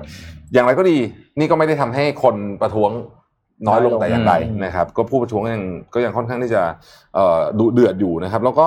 การจับเอ่ออเล็กซิสเบลนี่เนี่ยหลังจากที่เขาถูกวางยาพิษไปแล้วแต่เขาไม่ตายเนี่ยนะฮะ ครับ แล้วก็ถูกไปจับเขาอีกเนี่ย ก็ก็อาจจะเป็นชนวนนะชนวน อืมอืม เป็นจุดเริ่มต้นเล็ก ๆ ของเรื่องใหญ่ๆได้ ครับ นะครับ ก็ต้องจับตาดูที่รัสเซียต่อไป ผมเป็นห่วงมากนะรัสเซียเนี่ยเพราะว่าผมว่าเราไม่เคยเห็นนะ อืม เราไม่เคยเห็นนะไม่เคยเห็น ประชาชนรัสเซียออกมา เออ อืม ตั้งตั้งแต่ 20 ปีแล้วมั้งผมว่า อืม ที่ใหญ่ใหญ่ขนาดนี้นะสเกลนี้ที่ออกมาเป็นร้อยกว่าเมืองอะคิดดูดิเรื่อง เอ นั้น อ เนี่ยอืม อืม นะฮะ แล้วทางรัฐบาลรัสเซียเขาบอกไหม ว่า อันเนี้ยสถานที่ในรูปเนี้ยคืออะไร ไม่อ่าอ่ะเดี๋ยวเนี่ยเขาเขาไม่ได้บอกว่าคืออะไร แต่เขาบอกว่าเอ่อปูตินบอกว่าไม่ใช่ของเขาและไม่ใช่ของญาติพี่น้องเขา อ๋อ แต่ไม่บอกว่าอะไรต่อ แต่ไม่บอกว่าอะไร อืม นะอืม ผมขอมาต่อที่ข่าวเมื่อกี้พี่ปิ๊กพูดข่าว ANA เนาะ อืม มาที่การบินไทยเราหน่อยครับ อ่า โอ้โห แผนฟื้นฟูการบินไทย อ่ะตั้งใจตั้งใจฟัง อัปเดต ตั้งใจฟังเลยตั้งใจฟังเลย อัปเดตแผนฟื้นฟูการบินไทยนะครับ จากเดิมนะครับ มีการตั้งคณะกรรมการที่จะต้องพัฒนาแผนฟื้นฟูขึ้นมานะครับ ของเดิมเนี่ยกำหนดส่งนะครับ 2 มกราคมที่ผ่านมา ส่งไม่ได้ครับ ขอเลื่อนนะครับ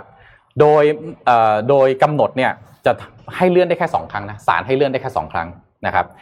เอิ่มทีนี้คนที่กำหนดเนี่ยคือศาลล้มละลายกลางนะครับ อืม ศาลล้มละลายกลางด้วยนะครับ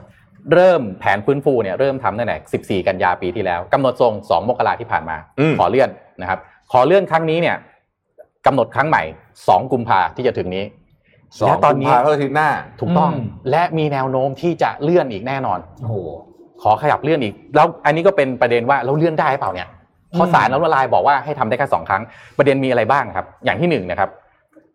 อันนี้เป็นสิ่งที่ผมอ่านอ่านและได้ยินมานะนะครับเพราะฉะนั้นอ่านและได้ยินมาก็เอามาสื่อสารต่อนะครับ ประเด็นอย่างที่หนึ่งเลยครับ มีการมีความเห็นที่ไม่ตรงกันนะครับ ในทีมทำแผนฟื้นฟูเรื่องของการที่จะจ้าง FA หรือผู้ให้ความคิดเห็น ทางการเงิน ทางการเงิน อืม นะครับ เพราะว่าเอ่อก่อนหน้านี้เนี่ยจ้าง EY มา แล้วก็เปลี่ยนมาเป็นเอ่อเกียรตินาคินพัทระ อืม นะครับ แล้วก็มีบเอ่อบางท่านเห็นด้วย บางท่านไม่เห็นด้วย พอเห็นด้วยไม่เห็นด้วยปั๊บทีนี้ไปขอยื่นฟ้องศาลศาลบอกให้ไปตกลงกันเองมาก่อน ว่าจะเอายังไง ขนาดคณะกรรมการยังต้องยื่นฟ้อง เนี่ย ศาล เนี่ยแหละ ปัญหามันคือตรงนี้แหละศาลเขาบอกคุณไป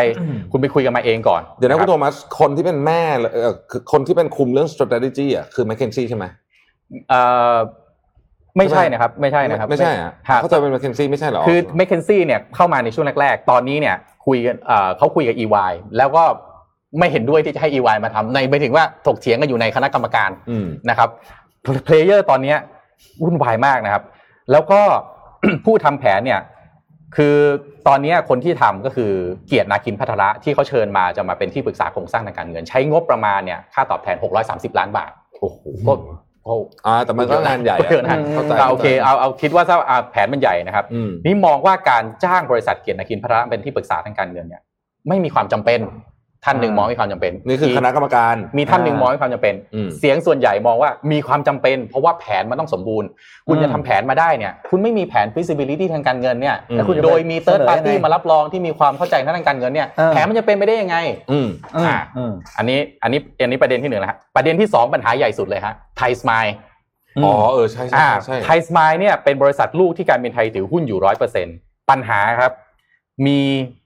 ยอดขาดทุนสะสมอยู่แปดหมื่นล้าน โอ้โห ไทยสมัยนี้ไม่ถึงสิบปีป่ะ ไม่แน่ใจ ไม่เกินยี่สิบแน่ๆ ไม่แน่ใจ ไทยสมัยเนี่ย แต่สิ้นปีหกสองนะขาดทุนอยู่สิ้นปีหกสองนะ แล้วหกสามมันขาดทุนอีกเท่าไหร่ เออ หกหก อ๋อ ห น่ กสาม จะ ยังหกสามยังไม่ factor ไม่ต้อง in พูด เข้าไป ถึง ใช่หกสามยังไม่ factor in เข้าไปอ่ะนะครับ โอ้ ไทยสมายนี่ปัญหาใหญ่เลยเพราะว่าเขาคิดว่าถ้าถ้าตอนเนี้ยในคณะกรรมการนี่คือมองว่าไม่ไม่อยาวเลย อืม อืม คือปล่อยทิ้งเถอะนะครับเอิ่มก่อนหน้านี้ m c k i n s e y ที่คุณที่คุณแทบพูดมาเนี่ย m c k i n s e y เนี่ยเป็นที่ปรึกษาด้านธุรกิจการบินเนี่ยได้คำปรึกษาแล้วก็ให้ผู้เชี่ยวชาญด้านธุรกิจการบินเนี่ยมาให้คำแนะนำแก่แผนฟื้นฟูกิจการในช่วงแรก ๆ ว่าให้ตัดไทยสมายออก อืม นะครับให้ตัดไทยสมายออก แล้วเพราะว่าการบินไทยเนี่ยยังไงก็แบกรับภาระไม่ได้แน่นอนนะครับ อืม อันต่อมาอีกนะฮะโละขายเรื่องการโละขายเครื่องบิน 40 ลำ ในคณะกรรมการก็มีทั้งท่านที่เห็นว่าโละขายตอนนี้ใครมันยังไปเรียกว่าไม่ได้ราคาดี อืม อีกทีมนึงก็บอกว่าเฮ้ยตอนนี้มีอะไรก็ต้องขายออกไปก่อน อืม โอ้โหมันก็ โอ้โห มันจะลงยังไงเนี่ยแล้วมันจะลงทางไหนนะครับ แล้วก็อีกอันหนึงอีกนะครับ ขายที่ดินแล้วก็หุ้นของบริษัทในเครืออีกนะครับ เรื่องเอ่อการบินไทยเนี่ยมีทรัพย์สินเป็นที่ดินอยู่ที่เอ่อหลักสี่แล้วก็ดอนเมือง แล้วก็หุ้นของบริษัทย่อยต่างๆ ก็มองว่าจะต้องขายเพื่อจะนำเงินมาเสริมสภาพคล่องนะครับ โดยผู้ทำแผนส่วนใหญ่ก็มองว่าบริษัทยังต้องเผชิญหน้ากับปัญหาสภาพคล่องเนี่ยต่อเนื่องเพราะฉะนั้นเนี่ยขายอะไรได้ขาย แต่บางท่านก็บอกว่าอย่าเพิ่งขาย มันไม่ได้ราคา อ่าใช่นะครับ อืม ก็เอ่อ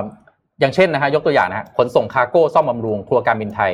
ขายปลาท่องโกเนี่ยสามสี่เอ่อสี่ห้าอย่างที่พูดไปเนี่ยนะฮะรายได้น้อยมาก รวมไม่ถึงพันล้านบาทต่อเดือน เมื่อเทียบกับปกติที่มีรายได้ประมาณ 1.5หมื่นล้านบาทต่อเดือน ค่าใช้จ่ายต่อเดือนนะครับ2,000 ล้าน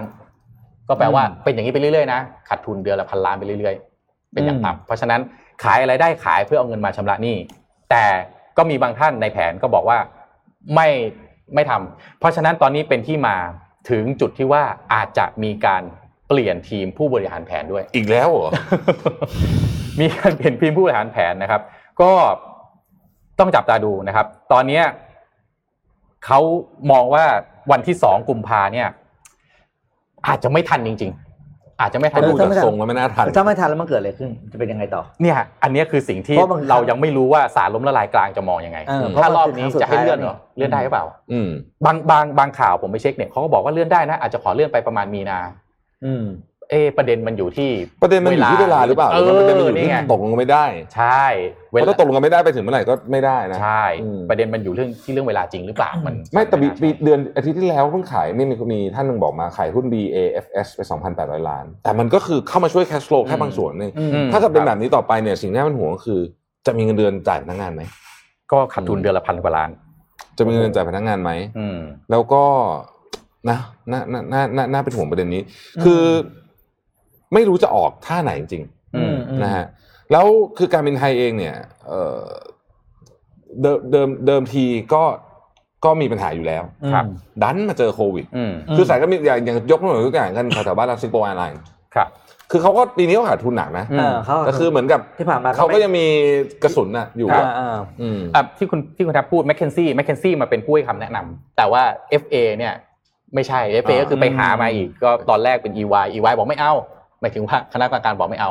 เลยไปเอาเกียรตินาคินพัทรามา กรรมการก็เถียงกันอีกไม่เอาอีกนะครับ โอ้ คือแต่ ปวดหัว ที่คุณพาดพูดเมื่อกี้ที่บอกว่ามีคณะกรรมการบอกมีท่านหนึ่งบอกไม่ต้องไม่จำเป็นต้องมีเอฟเอ ครับ อยากรู้ว่าท่านนั้นเป็นใครอ่ะ จริงๆมีชื่อในข่าวฮะ มันจะไม่มี FA ได้ ไม่ ไง ใช่ เออคือแบบอยากรู้มากเลยอ่ะคือเวลาธุรกิจขาดทุนหรือกำไร อืม มันก็คือตัวเลขไง ค่ะใช่ แล้วคุณจะไม่เอา FA มาเนี่ยท่านแล้วท่านคิดว่าแล้วท่านจะรับรองเองเหรอ เออทำไงเออออันนี้มีสองคอมเมนต์ผมชอบมากเลย อืม วันนี้บอกว่าอ๋ออยากให้หุ้นการบินไทยหุ้นขึ้น ให้ ทำส ลู อก งอย่างครับ พี่ทวิต หนึ่งหนึ่งให้ลูกพี่ทวิต สองไปชวนมาซาโยชิซังมาซื้อจบเลยขึ้นเลยเนี้ยนะเออ ใช่ใช่ จริงจริงจริงจริง อ่ะทุกท่านคิดความคิดยังไงเกี่ยวกับการบินไทยบ้างเนาะอ่ะ เออ เขียนเข้ามาเดี๋ยวเราเลือกแจกของเลย เอาแล้วแจกของ เออจะไม่ได้แจกของ าโเคโอเค เนี่ยวันนี้ก็มี 1948 boxes นะครับ คุณธวัฒน์มีเครื่องปั่น อ่าเครื่องบัตรปก เดี๋ยวขึ้นปั่นแจกแยกแล้วกัน เครื่องปั่นเครื่องปั่นแตกแยก อ่ะขึ้นปั่น นะ แจ ค ก รับ แยกหนึ่งเก้าสี่แปดแล้วก็มีอันนี้ส Super กินเอ Productive เซนเชียลซูเปอร์โปรดักทีฟหนั แล้ว ง ก็ สื มีหนัองสือจากอมรินทาวทูส่งมาให้นะครับ และเรื่องนี้หา ขอร้องอย่าเยอะเขาเขาเขาส่งมาให้พวกเราให้อ่านกันเองวะพี่หรือเปล่าวะ ก็ขอบคุณอมรินทาวทูนะครับ นะฮะ ส่งมา ก็เป็นหนังสือเกี่ยวกับวิธีการอ่า อุ้ย วิธีการเขาเรียกว่าให้ใจเย็นๆอ่ะ อ๋อ อ อ ย่าเวียงอย่าเวียง ขอร้องอย่า อ่า เย วิ อะ ธี ขอร้ กา อ รงอ อย่าย่าเย เวียง อะนะฮะ อ๋อ แล้วก็ โอเค มีไฮป์นะครับสำหรับ อืม คนที่แพ้แอลกอฮอล์ต้องการนั้น อ่า นะค ค รั รับ บแจกอะไรดีฮะ ก็ให้บอกเข้ามาว่า นี่ไงคุณ ถามว่า คิด บ้ ยังไงเกี่ยวกับเรื่องการบินไทย กับเรื่องการบินไท คิด ย เข้ามาแต่ของคุณธวัฒน์เครื่องปั่นคิดคำถามต่างหาก อ่าครับ ฮะ อืม โอเคอัพไหนๆอยู่ที่เรื่องเกี่ยวกับหน่วยงานของรัฐแล้วนะ ผมขออ ม ต่อให้อีกข่าวหนึ่งเลยนะครับ รถไฟฟ้าสายสีเขียวครับ โอ้โห มหากราบสุด โอ้อ่ะเอามา คือล่า เอาให้สุด คือ มา จากปัญหา มามา เรื่องของรถไฟฟ้าสายสีเขียวที่ค่าโดยสารแพงใช่ไหม อืม ร้อยสี่บาทร้อยกว่าบาททั้งสาย 68 กิโลเนี่ย เออ นะค ร้ รับ อยหกบาทปะ ร้ ร้ อ อย ยสี่บาท ร้อยสี่บาทร้อยสี่บาทแพงมากนะครับ อืม กรรมาธิการคมนาคมครับนำโดยคุณโสพลสารัมนะครับ ครับ อดีตรัฐมนตรีคมนาคม ก็ออกมาเลยบอกว่าเฮ้ยให้ชะลอการขึ้น ค่าโดยสารไว้ก่อน อืมอืม ให้ใครชะลอ ให้กทมชะลอ อ่า อ่ะอธิบายแบบนี้ก่อนว่ารถไฟไอ้ไอ้รถไฟฟ้าสายสีเขียวเนี่ยอ่ารถไฟฟ้ามหานครเป็นคนสร้าง เสร็จแล้วเนี่ยกทมรับต่อมา แล้วมาจ้าง BTS วิ่ง เพราะฉะนั้นเนี่ยกทมมีภาระค่าใช้จ่ายที่ต้องจ่ายให้ BTS อ่ามีมีค่าใช้จ่ายนะฮะ ทีนี้ค่าใช้จ่ายของการวิ่งรถไฟฟ้าสายสีเขียวเนี่ยนะครับถ้าไม่ขึ้นนะครับแปลว่ากทมต้องแอบสอบเองเต็ม อืม ๆนะครับต้องแอบสอบเองเต็มๆกรรมาธิการนะครับคมนาคมเนี่ยล่าสุดประชุม เพราะว่าเรื่องนี้เป็นประเด็นที่ประชาชนให้ความสนใจนะครับ อืม แถลงผลการประชุมครับบอกว่า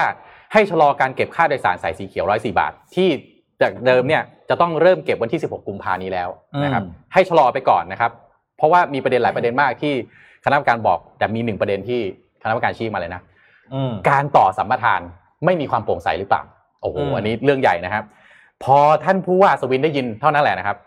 ก็ให้สัมภาษณ์นักข่าวต่อเลยฮะ บอกว่าเอ่อกรรมาธิการบอกว่าจะให้ชะลอใช่ไหมกทมไม่ชะลอ ถ้ามีปัญหานะครับ ไปยื่นฟ้องปปชได้เลย โอ้โห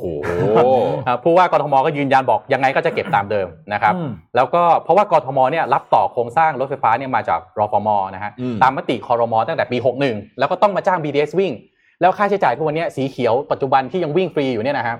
กทมเนี่ย ขาดทุนกับการค่าวิ่งไปแล้ว 9,000 ล้านนะฮะ โอ้โห 9,000 ล้าน 9,000 ล้านนี้เนี่ย ไม่มีงบประมาณมารองรับด้วยนะ อ้าว และอันนี้ตลเอ่ออันนี้อันนี้ผมอ่านแล้วผมก็งงผมผมก็เอ๊ะไปดูไปถามของไปถามผู้ที่พอจะมีความสันทัดในเรื่องพวกนี้นะ อืม เขาบอกเออแล้วไม่มีไม่มีงบประมาณมารองรับ แล้วปล่อยให้มันขาดทุนตั้งเก้าพันล้านมาได้ยังไง อื เอ ม อ มีคำเห็นอาจารย์ชัดชาติด้วยนะอาจารย์ชัดชาติเขาบอกก็งงเหมือนกันแล้วกทมปล่อยให้วิ่งมาได้ไง แล้วรู้ว่ามันขาดทุนตั้งเก้าพันล้าน อืม ทำไมไม่จัดการเรื่องนี้ตั้งแต่แรกก่อนนะครับ อืม แล้วตอนนี้เนี่ยถ้าจะต้องมาขึ้นขึ้นค่าใช้จ่ายเนี่ยนะครับ จะเป็นเรื่องที่เป็นภาระของประชาชน แต่ว่าอีกด้านหนึ่งกทมเองก็ไม่มีงบประมาณที่จะไปซัพพอร์ตเรื่องนี้แล้วเหมือนกันนะครับดังนั้นเนี่ยเอ่อการประเด็นที่มันซ้อนอยู่ในเรื่องนี้มันคืออย่างนี้ครับ สายสีเขียวเนี่ยฮะ อืม มันจะมีสายที่สายเดิมก็คือว่าหมอชิดอ่อนนุช อืม แล้วก็สนามกีฬาแห่งชาติกับสะพานตากสินถูกไหมฮะอันนี้ อ่า เราอยู่กับสายนี้มาเนี่ยเป็นสิบปีแล้วใช่ไหมครับ มันมีส่วนต่อขยายก็คือหมอชิดคูคตนี่คือตอนเหนือ ส่วนตอนใต้คือบางจากเคหะสมุทรปราการ อืม ประเด็นมันอย่างนี้ สายเดิมเนี่ยสัมปทานจะหมดอีก 8 ปีนะครับ แต่สายต่อขยายคือสายเหนือกับสายใต้เนี่ยมันมีสัมปทาน 30 ปีนะครับ อืม แปลว่าแปลว่านะ สมมุติตอนเนี้ยที่บอกว่าไม่ให้ต่อสัมปทานคือไอ้สัมปทานสายหลักที่อยู่ตรงกลางอะไอ้ไอ้ไอ้หมอชิดอ่อนนุชเนี่ยนะครับ ถ้าคุณถ้ากองมาธิการบอกว่าให้เลื่อนการให้เลื่อนการขยายสัมปทานออกไปก่อนนะ สมมุตินะสมมติสมมติไม่ต่อไม่ต่ออ ม สัมปทานให้เขานะ ครับ แปลว่าเขาวิ่งสายเหนือกับสายใต้ ได้สัมปทานเฉพาะสายเหนือสายใต้นะ อืม และสายตรงกลางอ่ะ เออ เออ ได้เหมือนได้ฟรีไปเลยนะ ม หรือถ้าไม่ได้ฟรีคุณเอาสัมปทานคนอื่นมารับ แปลว่าคุณวิ่งไปถึงหมอชิดปั๊บคุณต้องเปลี่ยนรถ ไปขึ้นอีกคันหนึ่งเพื่อวิ่งต่อ แล้วไปถึงออนนุชคุณต้องเปลี่ยนอีกคันหนึ่งวิ่งใต้นะ อืม มันมันสนุกมันติด เออ สนุก เออ ตรงนี้ไงเพราะฉะนั้นเนี่ย ถ้าคุณไม่ต่อสัมปทาน มันจะมีความยุ่งยากเกิดขึ้นสำหรับประชาชน เพราะว่าสายวิ่งสายเหนือมาเสร็จปั๊บมาลงตรงหมอชิด คุณต้องเสียค่าแรกเข้าไปขึ้นอีกสายหนึ่งในสถานีเดิมนะเดินประตูหนึ่งไปเข้าอีกประตูหนึ่ง อื เอ ม อ หรือถ้าไม่เอาให้ประชาชนเดือดร้อนนะ คนรับสัมปทานได้ตรงพื้นที่ตรงนั้นไปวิ่งฟรี เออ ๆถูกป่ะ นี่มัน เออ เป็นความเอาพูดจริงนะ อืม การเขียนสัญญาการ อืม เขียนข้อตกลงของ ครับ บ้านเราอ่ะ ไม่เคยเห็นการเขียนสัญญาแบบโครงการใหญ่ อืม ๆแบบโครงการไหนเลยที่ฝ่ายรัฐบาล หรือฝ่ายแบบฝ่ายรัฐอะได้เปรียบ อืม เอกชน อืม มันเหมือนเงื่อนไขตกลงทุกอย่างเนี่ยขยับไปทางไหนเราเสียเปรียบหมดเลยอ่ะ อืม นี่มาฟังความเห็นของ อืม ท่านท่านอัศวินเนี่ยนะท่านก็บอกว่าเฮ้ยคุณไปดูดีเทลก่อนก่อนคุณคุณจะบอกว่าแพงเนี่ย อืม อ่ะเราฟังความสองฝ่ายนะ ต้องเป็น อืม กลางนะครับ คือสายสีน้ำเงินที่คุณเอามาเปรียบเทียบเนี่ยอ่าค่าวิ่ง 50 60 บาทเนี่ย ต่อกิโลเนี่ย1บาท 62 สตางค์นะครับแต่สายสีเขียวที่คุณบอกว่าแพงเนี่ยมัน1บาท 20 สตางค์ต่อกิโลเองนะ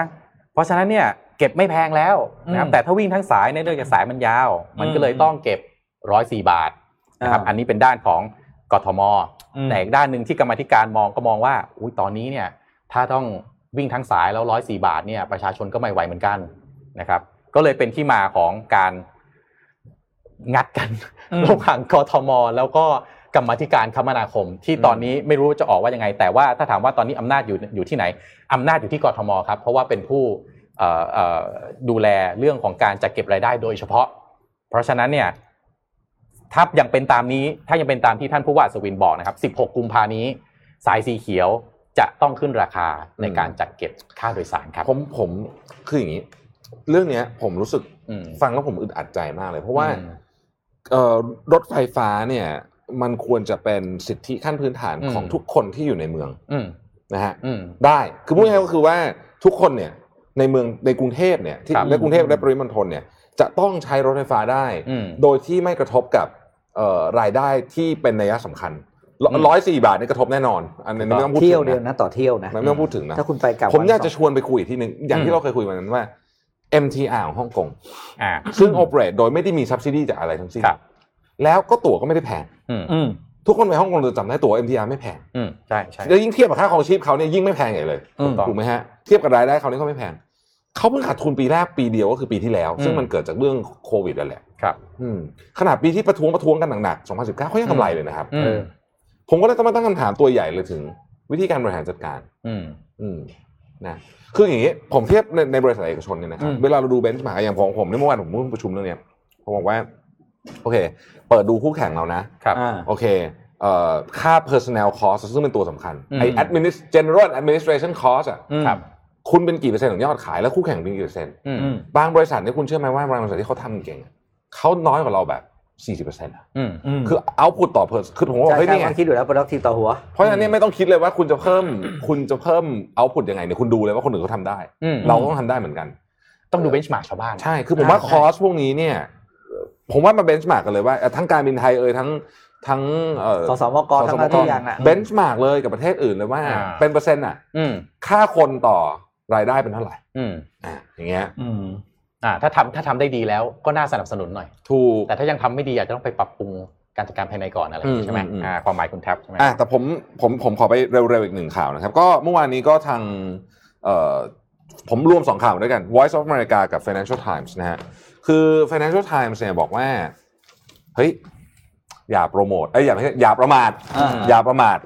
ทรัมป์เขาเขาก็คือลัทธิใช่ไหม อ่า ลัทธิลัทธิบูชาทรัมป์เนี่ยอย่าประมาท ตอนนี้อาจจะเงียบไป ที่บูชาท อ่าลัทธิบูชา อย่าประมาทตอนนี้ตอนนี้อาจจะเงียบ ค ไป รับทรัมป์เอออ ำ นะฮะแต่ว่าเขาคิดว่าเขาลองคิดดูสิว่ามันเห็นอยู่แล้วว่า ตอนนี้เนี่ยทรัมป์เนี่ยได้เอากลุ่มที่เรียกว่าเป็นเอ่อ white supremacist เนี่ย อ่ากั กับ right wing extremist พวกขวาจัดเนี่ยนะฮะขึ้นมาอยู่ mainstream ละ ครับ อืม อืมคนเห็นคนเริ่มนั้น เพราะฉะนั้นเนี่ยอย่าคิดว่าจะหายไปง่าย อืม ๆอย่าอย่าคิดเลยนะว่าจะหายไปง่ายๆนะครับเมื่อวานนี้ก็สอดคล้องกับที่ข้อมูลจาก Voice of America นะครับเอ่อ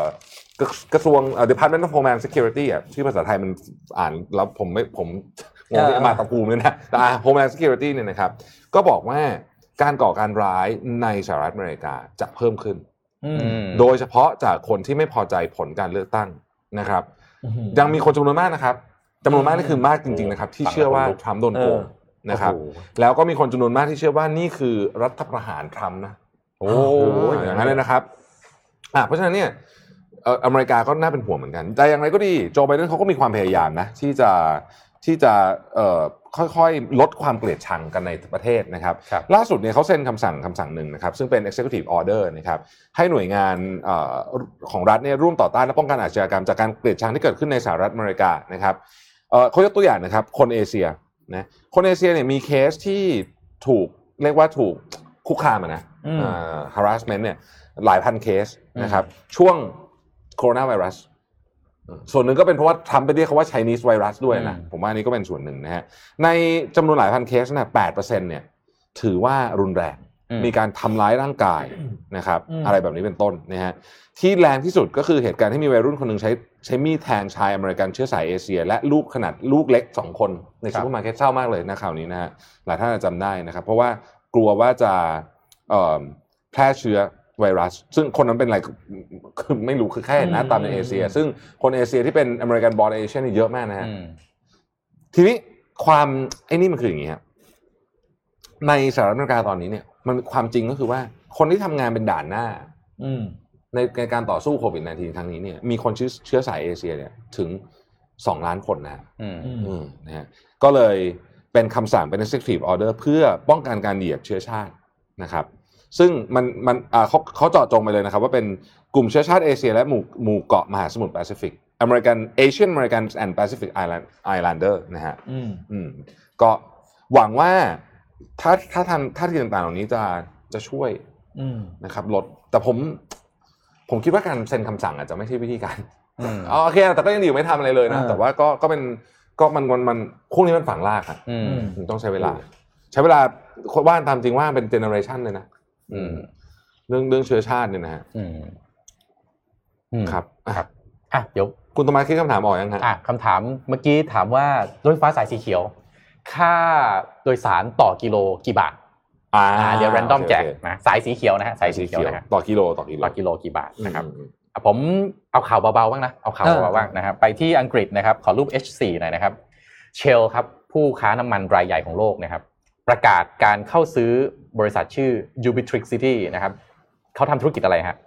เป็นคนทำธุรกิจให้บริการสถานีชาร์จนะครับ ทั้งหมดเนี่ยมีทั่วสหราชอาณาจักรเนี่ย 2,700 แห่งนะครับ เข้าซื้อหุ้นทีเดียว 100%เลยนะครับ โดยส่วนใหญ่เนี่ยจุดชาร์จของ Ubitrix City เนี่ยจะอยู่ในอังกฤษนะฮะ เยอรมันแล้วก็ฝรั่งเศสนะครับ เป็นผู้ให้บริการจุดชาร์จรถไฟฟ้าสาธารณะ ที่ใหญ่ที่สุดในปัจจุบันที่ UK นะครับ อืม คิดเป็น Market Share เนี่ยก็ประมาณสัก13 เพราะปัจจุบันเนี่ยถ้าตาม Research ของ s a p Map นะครับ มีจุดชาร์จทั้งหมดไอ้จุดชาร์จนี่นับคุณเป็นแบบ เป็น เป็นจุด หน่วยแบบนี้เลยนะ คือ จุดชาร์จถึงวันที่ 21 มกราคมนะครับ มี 21,319 จุด โอ้โห เป๊ะมากนะครับเอ่อเมื่อสิ้นมกราคม20เอ่อวันที่ 21 ที่ผ่านมาเนี่ยนะครับ หลังจากดีลเรียบร้อยเนี่ยนะครับ Ubitricity ก็จะกลายเป็นบริษัทลูกของเชลนะครับ จุดชาร์จสาธารณะน่าสนใจตรงไหนฮะที่เอามาเรื่องนี้มาอ่านให้ฟังนะครับ อย่างที่หนึ่งครับจุดชาร์จสาธารณะแบบนี้ต่อไม่จุดชาร์จไม่มีที่จอดรถให้นะ คือไปใช้โครงสร้างพื้นฐานของหน่วยงานรัฐบาลเลย อืม ในการติดตั้งพวกนี้เข้ามาแล้วก็รถก็ไปจอดใช่ไหมฮะจอดแล้วก็อย่างเงี้ยจอดชาร์จแล้วก็เสียบชาร์จแบบนี้ เอ เลย อเออ นะครับไม่มีไม่มีที่ไม่มีอะไรอ่ะไม่มีปั๊มอ่า อ่า ไม่มีปั๊ม ไม่มี ของตัวเอง ไม่มี นะครับ เออมันดีนะ มันไม่กินที่อ่ะ ใช่แล้ววิธีการใช้งานก็ขับไปเสร็จใช่ไหมครับเอาหยิบมือถือขึ้นมาเปิดแอปสแกน QR มันก็ปล่อยไฟออกมาแล้วก็เสียบใช้ไฟชาร์จเข้าไปกับรถใช้ได้เลย เพราะฉะนั้นอนาคตเนี่ยเวลาที่เรามองเอ๊ะแล้วเรื่องของอะไรนะจุดชาร์จไฟไอ้ปั๊มจะต้องเปลี่ยนเป็นอะไรนะ ที่ชาร์จรถไฟฟ้าแทนหรือเปล่าเนี่ยดูประเทศอื่นครับ ไม่จำเป็นนะฮะปั๊มปั๊มต่อไปแลนด์สเคปของปั๊มในอนาคตไม่จำเป็นจะต้องมีสถานที่ใหญ่ๆ มีเสาต้นเดียวฮะชาร์จได้หมดเลย อืม แล้ว ก็ ไม่ได้ใหญ่นะ ดูสีเถานิดเดียวเองมือดู ไม่แล้วก็อีกหน่อยมันจะเป็นอย่างนี้ด้วย คือมันเทคโนโลยีเนี่ยมันก็จะไอ้ฟาสชาร์จมันเร็วขึ้น ใช่ฮะ อืมอืม เร็วมาก น มาก มี ก็ โอกาสที่ว่าจะช้าร์จกัน 5 นาทีอะ ใช่วันก่อนเอาไอ้ข่าวกราฟีมาอ่านนะชาร์จ 80 นาที 80เปอร์เซ็นต์8นาที วิ่งได้พันโล แต่แต่ถ้าจะมันจะต้องชาร์จประมาณ 20 นาที เหมือนที่ชาร์จกันทุกวันนี้นะครับ อ่า ผมคิดว่าอีโค y ิสเ m มของปั๊มอ่ะมันจะต้องกลายเป็น คือตัวชาร์จเป็นจุดรอง อืม ที่เหลือก็คือ 20 นาทีคุณน่าทำอะไรได้เยอะเหมือนกันนะ อ่า lifestyle เอาสเปซทำ มีกินกาแฟช้อปปิ้ง Community อะไรแบบเนี้ย อ่า เออผมว่ากำลังดีกำลังสวย อืม กำลังสวย อืม นะ เป็น ฮะ เป็นจุดพักกลางทางมากกว่าแล้ว ใช่ มากกว่าเป็นปั๊ม แล้วพูดจริงดูเสามันอ่ะพูดจริงด้วยด้วยด้วยตาน่ะเสามันนะหนึ่งเสากับหนึ่งหัวจ่ายปั๊มน้ำมันอ่ะ เออ นี่ผมคิด มันน่า ข จะ อ ถูก ข กว่าอเยอะ ขอคนถามคุณโทรมาไปแล้วใช่ป่ะแต่อยากอ่ะงั้นถามถามพวกนี้ก็ได้เออถามเลยแล้วกันอยากรู้ว่า อืม รถคันต่อไปคุณจะซื้อรถไฟฟ้ายังเอออ เออ พิจารณาไหมรถไฟฟ้าเนี่ยนะครับ อืม ถามผู้ชม อืม เดี๋ยวผมแจกแจกอะไรเดียดามีอะไรให้แจกบ้าง อ่า รู้แล้วรู้แล้ว เดี๋ยวแจกปากกาลามี่แท่งหนึ่ง อ่า อ่าปากกาลามี่มิชชั่นทูดมูนนะฮะหนึ่งแท่งไปไปติดปากกาลามี่พี่แท่งหนึ่งสิ อืม รถไฟ ดับ รถ ดับบอกดับต่อก็ต้องทำ ของก็ต้องไปหยิบ เอ้ยสบาย อ่าโอเคโอเคโอเค เอา เออ รถคันต่อไป อ่าจะซื้อรถไฟฟ้า จะซื้อ ห ไฟ เปล่ ฟ้าไหม ซื้อ ซื้อซื้อเพราะอะไร ไม่ซื้อ อ่า ไม่ซื้อเพราะอะไรอ่ะบอกหน่อยบอกเราหน่อยบอกเราหน่อย อืม เอย เรา ก พูดจริงนะเนี่ยเราพูดเห็นเสาชาร์จเขาเนี่ยบ้านเราบอกไม่ต้องกลัวไม่มีเสาเลยไอเสาไฟตามถนนเนี่ย เพียบ ไฟอยู่บนนั้นอ่ะ อืม ข้างบนเลยคุณก็ลากอะไรลง เฮ้ยแต่มันต้องเดีมียว ที่จอดด้วยนะ เนี่ย แต่นิดนึงนะยังไงทำฟุตบาทให้ดีนิดนึง เอ้าวละ เพราะว่าเวลาจอด ไม่เอาคุณโรมัตเราพูดเรื่องฟุตบาทแล้ว แล้ววันนี้เนี่ยนะครับผมนะฮะทำจะคุยกันเรื่องระบบราชการ ซึ่งซึ่งเอางี้ผมแต่ผมต้องพูดในรายการก่อนเลยนะว่า อ่า ข้าราชการส่วนใหญ่เป็นคนดีและตั้งใจทำงานเพื่อประเทศชาตินะครับ ใช่ แล้วก็บางคน มันเป็ คือนที่มันงาน ระบบจริง มันออกมาไม่ดีไม่ได้เกี่ยวกับคนมันเกี่ยวกับระบบ เออ คื มั อน ผม ต้ ต้ อ อง งคำว่าระบบราชการนะค ก รั ร บ อบการทำงานอะไรอย่างนี้ ฮะ วิธีคิดของระบบการทำงาน แต่หัวข้อเราเนี่ยก็จะเข้มข้นขึ้นไปเรื่อยจนเรากำลังคิดว่าเราก็ไม่รู้จะได้ทำได้กี่ตอน รีบเข้าไปดูกัน รีบเข้าไปดู มันยังดูได้ เออ นะ นะ ฮะ ฮะ ที่มันจะดูได้อยู่นะ คือ ฮะ รายการเนี่ยมันทำเหมือนนับถอยหลังเข้าไปทุกที ใช่ใช่ใช่เพราะว่าครั้งต่อไปเนี่ยเราจะคุยกันเอ่อหัวข้อที่ดิสโนนั้นมีอันหนึงก็คือเรื่องของการค้าประเวณี อืม กับเรื่องของยาเสพติด อืม ใช่ไหมฮะซึ่งนับนับถอยหลังมากครับคุณโนมัส เออเออ โหดหลังสุดๆจริง เออ หัวข้อเดี๋ยวหัวข้อนี่มันช่างแบบ ๆเอาอะอยากให้ เออ ทุกท่านมีส่วนร่วมนะ เพราะฉะนั้น เออ เวลาที่เราโพสต์ลงไปบนมิชชั่นจูดมูนใช่ไหม อืม บอกว่าให้ให้ความเห็นมาช่วยกันให้ความเห็นมาเยอะ เพราะว่าอินพุตจากทุกท่านนี่แหละ ที่จะช่วยให้เรา ใช่ มีมุมมองที่มากขึ้นในการเอามาดิสคัส อืม กันได้ในการ อ่านี่นี่นี่ คุย นี่ กั นี่ สถาธรรม อันนี้สุ่มแจกสำหรับคำถาม เรามีลิสต์ EV กันอีกเยอะครับไม่ว่าจะเป็นเรื่องของการปล่อยกู้จากธนาคาร อ่า นะวันนี้คุยเรื่องระบบราชการ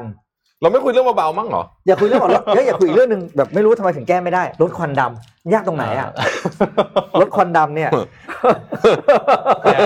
ให้ ถาม พูด ว่าทำไม ให้ แก้ พูด ได้ไหม ให้พูดในรายการนี้หรือไปพูดในสนทนาหาธรรมเดียว เออพูดถึงหน้าทำ เดี๋ยวมิชชั่นเดลี่รีพอร์ตจะโดนหางเล่ไปด้วย ใช่ใช่ใช่อย่างน้อยเหลือรายการนี้ไม่อ่านข่าวเนอะ เออเออเออเออเออโอเคโอเคโอเค เอา ครับ เอาอีกอีกอันหนึงเราต้องขอขอบคุณเมื่อวานนี้เราไปทานข้าวกับเอ่อคุณวูดดี้คุณโอ๊ต ครับ อ่า ทางคุณวูดดี้แล้วก็พี่ตูนกับพี่โจจาก SCB นะครับแล้วก็ ครับ เอ่อภรภรรยาและลูกของพี่โจด้วยเพราะว่าเรา โอ้โหได้รู้อะไรเยอะมาก คุยกัน เลยอะ สนุกนะฮะ อืม ก็ขอบคุณที่ที่ที่ชวนเรา ชวนเรา คุยด้วย อ่าน นะครับแล้วก็ขอบขอบคุณ SCB ที่สปอนเซอร์ด้วยนะครับ น่ารักจัง อ่า ก็ก็เมื่อวานนี้ก็ได้ได้แลกเปลี่ยนความรู้ไปเยอะทีเดียวนะครับ อืม อันนี้ประกาศท่านนี้ตะดึงเผื่อใครไม่เคยเห็นนะ อ่า ซึ่งสวยงามน่ารักมากปากการามี่นะครับ ใครไม่ได้ของแจกไปซื้อฮะ เป็นแบบหลุดซึมนะครับอัน เข้า นี้ เข้าไปซื้อในเว็บได้นะครับ อืม มีทั้งหมึกซึมหมึกหมึกไม่ซึมมีทั้งสองอย่างนะฮะ ไปผ โอ้ ม ยจ ปิ ริ ด งๆเมื่อวานนี้มีผมต้องเขียนบทความอยู่นะที่คุยกัน อ่ะ เมื่อวานเนี่ย อืมอืม มีแบบมีเรื่องน่าสนใจเยอะมากนะฮะ ใช่ อืม ผมผมปิดท้ายข่าวอีกข่าวหนึ่งแล้วกันแบบเร็วๆนะครับปิดท้ายข่าวเอมตอนนี้เนี่ยแล็ปท็อปคอมพิวเตอร์ปรินเตอร์เชื่อไหมฮะขาดตลาดทั่วโลก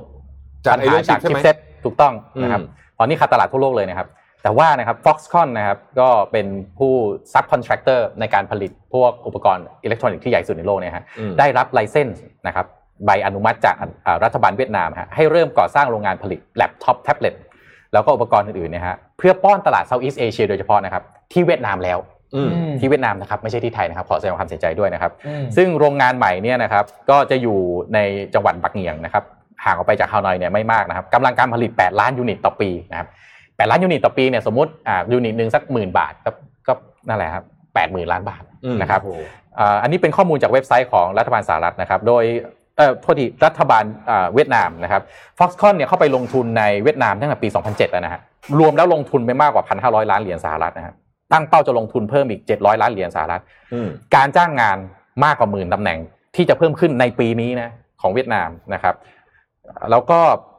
ปัจจุบันปัจจุบันเนี่ย Foxconn ผลิต Apple iPad MacBook ที่ขายที่จีน อยู่ในจีนอยู่แล้วกระมีอยู่ 12 โรงงานกระจายทั่วจีนนะครับ อืม เพราะฉะนั้น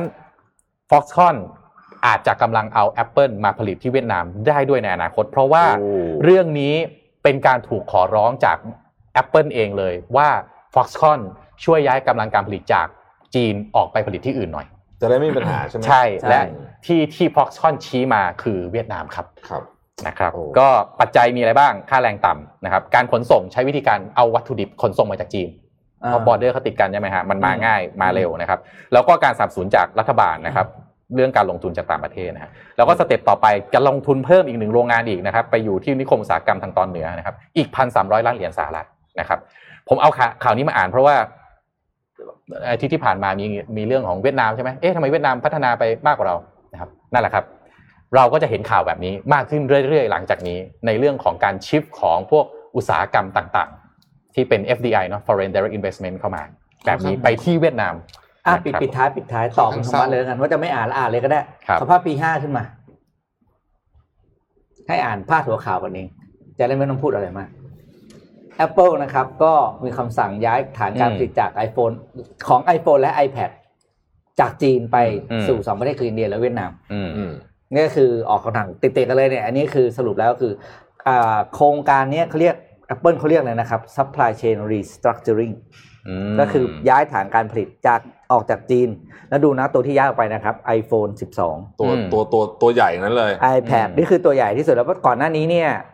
อ่า AirPod ใช่ไหม อืม AirPod รุ่นแรก AirPod ตัว Standard ไปแล้วที่เวียดนาม อืม นะครับคราวนี้ iPhone และ iPad ด้วยนะครับ ซึ่งเนี่ยเราทุกคนรู้ว่า iPhone ตัว 12 iPhone อืม รุ่นใหม่สุดขายดีที่สุดอยู่แล้ว อืม ก็ไปที่อินเดียและเวียดนามแล้ว อืม นะครับ อืม คืออ่านเอาอ่านเงี้ยนะ เราก็เห็นข่าวมันมาทุกวันเนี่ย อืม ชิปอะไรก็ไปอะไรก็ไป อื เฮ้ยทำไมไม่มีบ้านเราเลยอ่ะแล้ว อืม เอาเอาแค่ว่าข่าวบ้านเราไปทำอะไรกับเขาบ้างแบบพยายามติดต่ออ ม ยังไม่เห็นเลยอ่ะ เรื่องเนี้ยมันน่าดิสคัสนิดหนึ่งนะวัน อืม วันหนึ่งอาจจะคุยในสนทนาหาธรรมก็ได้นะผมว่าคือ ถ้ารายการเรายังอยู่นะครับ เออ คือซัพพลายเชนเนี่ยพอมัน move ทีหนึ่งเนี่ย มันไม่มัน มันมันไม่ใช่ move ตัวเขาไปอย่างเดียว อืม พอเข้าไปปั๊บแล้วมันอยู่ได้ดีเนี่ยเดี๋ยวเพื่อนมันจะตามไปอีก คืออ ม คือประเทศไทยเราเราเคยได้อานิสงส์จากตอนนั้น Eastern Seaboard ใช่ไหม อ่าร ที่ญี่ ถยน ปุ่ ต์ น เข้ามาเยอะๆ กันแล้วรถยนต์มา เข้ามา เยอะแยะเลย แต่ตอนเนี้ยพวกอุตสาหกรรมเกี่ยวกับซ e มิคอนดักเตอร์เกี่ยวกับพวกอุปกรณ์คอน sumer electronics แบบนี้เนี่ย อืม มันเป็นอุตสาหกรรมแห่งอนาคต แล้วถ้าอุตสาอุตสาหกรรมแบบนี้ไปเนี่ยรถยนต์ไฟฟ้านี่ดีไม่ดีตามไปด้วยนะ เพราะว่า อืม ตัวหลักของรถยนต์ไฟฟ้ามันมีเรื่องเดียวเลยคือสมองกลกับแบตเตอรี่อะ ใช่ สมองกลแบตเตอรี่และ ใช่ไหม พวกเซนเซอร์มีใช่สามอย่างแค่นี้เอง มันไม่ใช่ ที่เหลือไม่มีอะไรแล้ว พาร์ทต่างๆที่ประเทศไทยเราผลิตเก่งๆ แบบเมื่อก่อนแล้ว เพราะฉะนั้นจริงๆเนี่ยใครยึดไอตัวสมองกลแบตเตอรี่เอาไว้ได้ในระบบซัพพลายเชนตัวเองเนี่ยก็มีโอกาสที่จะได้ enjoy นะการผลิตต่างๆ ในปลายน้ำออกไปด้วย อืม อืม ในในๆพูดเรื่องไฟฟ้าละ อืม เมื่อกี้เอารูปเอ่อไอ้นี่ขึ้นมานิดนึงนะฮะเอ่อ taken นี่เมื่อกี้ส่งให้ดาบได้ไหมได้ไหมในเมลอ่ะได้นะครับ อ่ะคืออันเนี้ย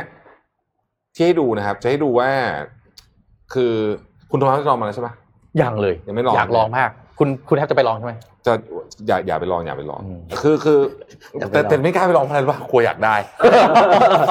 ช่วงช่วงนี้แม่งไม่ควรซื้อของใหญ่แบบนี้กลัวอยากได้ นี่ อืม นะฮะ อืม รูปมัน สี ก็ชัด สวยมาก อ่ะนี่เป็นสีใหม่นี่คือตัวเบส อืม โมเดลนะครับ ก็อ Rose อปชั่น Gold อะไรก็ถูกตัดนิดหน่อยนะครับ อืม เป็นล้อล้อก็เล็กลงอะไรอย่างเงี้ยแต่ว่าแค่นี้ก็เหลือเฟือแล้ว Hmm. เออนะฮะ มันอยู่ที่ผมว่าต้องดูข้างในด้วย รถไฟฟ้าต้องดูข้างในด้วย เอ้ยข้างในก็สวยอ่ะเดี๋ยวเปิดให้ดู มันสวยแน่ๆอยู่แล้วสวยแน่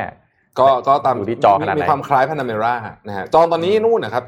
สองปีอะครับ ๆอืม ถ้าจองกับผู้เอ่อนำเข้าออฟฟิเชียลนะ อืมอืม ก็ผมว่าสนุกสนุกนะฮะแล้วก็ตอนนี้เนี่ยหลายบริษัทก็เริ่มกระโดดเข้ามาทำเรื่องนี้กันอย่างจริงจังแล้วนะครับบริษัทรถยนต์ต่าง วิลแลนด์สเคปของการแข่งขันรถยนต์ในตลาดโลกเปลี่ยนอย่างรุนแรงเลยนะเนี่ๆยอืมเปลี่ยนหน้ากเปลี่ยนหน้ากเปลี่ยนหน้ากนะฮะ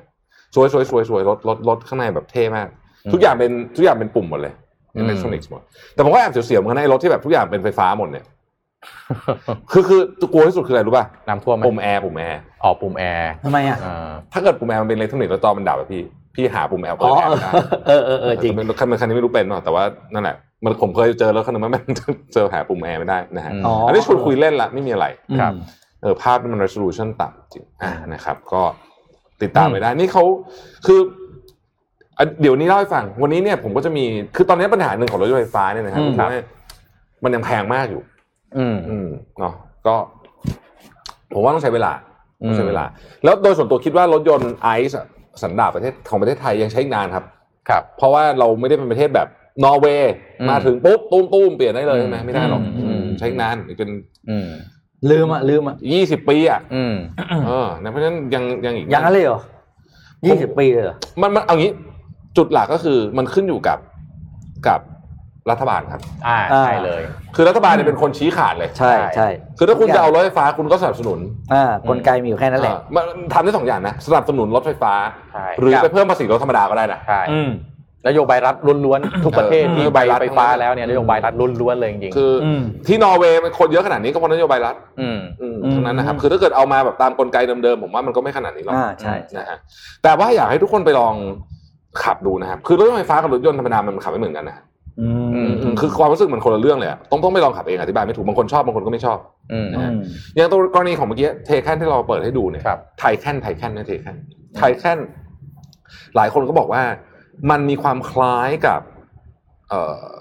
พอช911 ซึ่งเป็นรถสองประตูเนี่ยมากกว่า อืม พี่น้องมันที่หน้าตายคล้ายมันก็คือพานาเมราซึ่งมันสี่ประตูของพอชเนี่ย อืม เอ่อมากกว่าเออคล้ายมากกว่าคือสปอร์ตกว่า อืม นะฮะแต่ว่าเนื่องด้วยระบบไฟฟ้าเนี่ยมันก็ทำให้การขับขี่มันก็ไม่ได้เหมือนกับเครื่องยนต์สันดาปภายในซะที อื เดีย ม ว อืมอ๋อ อ่ะ วันนี้ถึง แปดโมงยี่สิบแล้ว อ่าโอเคโอเคจบจบจ พ บ อพอพอพอเลิกเลิกเลิกเลิก เดี๋ยวเราต้องไปอัดรายการ เก็บ ต่อ แรงไว้อัดสนทนาทำนะครับ อ่าครับ เพราะวันนี้ใช้แรงเยอะแน่นอน อืมก็ขอบคุณทุกความเห็นที่ส่งเข้ามานะครับ เราก็จะเอามาคุยกันในรายการ แล้วก็วันนี้ขอบคุณสำหรับการติดตาม Mission Daily Report นะครับ พบกันใหม่วันพรุ่งนี้ครับ สวัสดีครับ สวัสดีครับ มิชชันเดลี่รีพอร์ต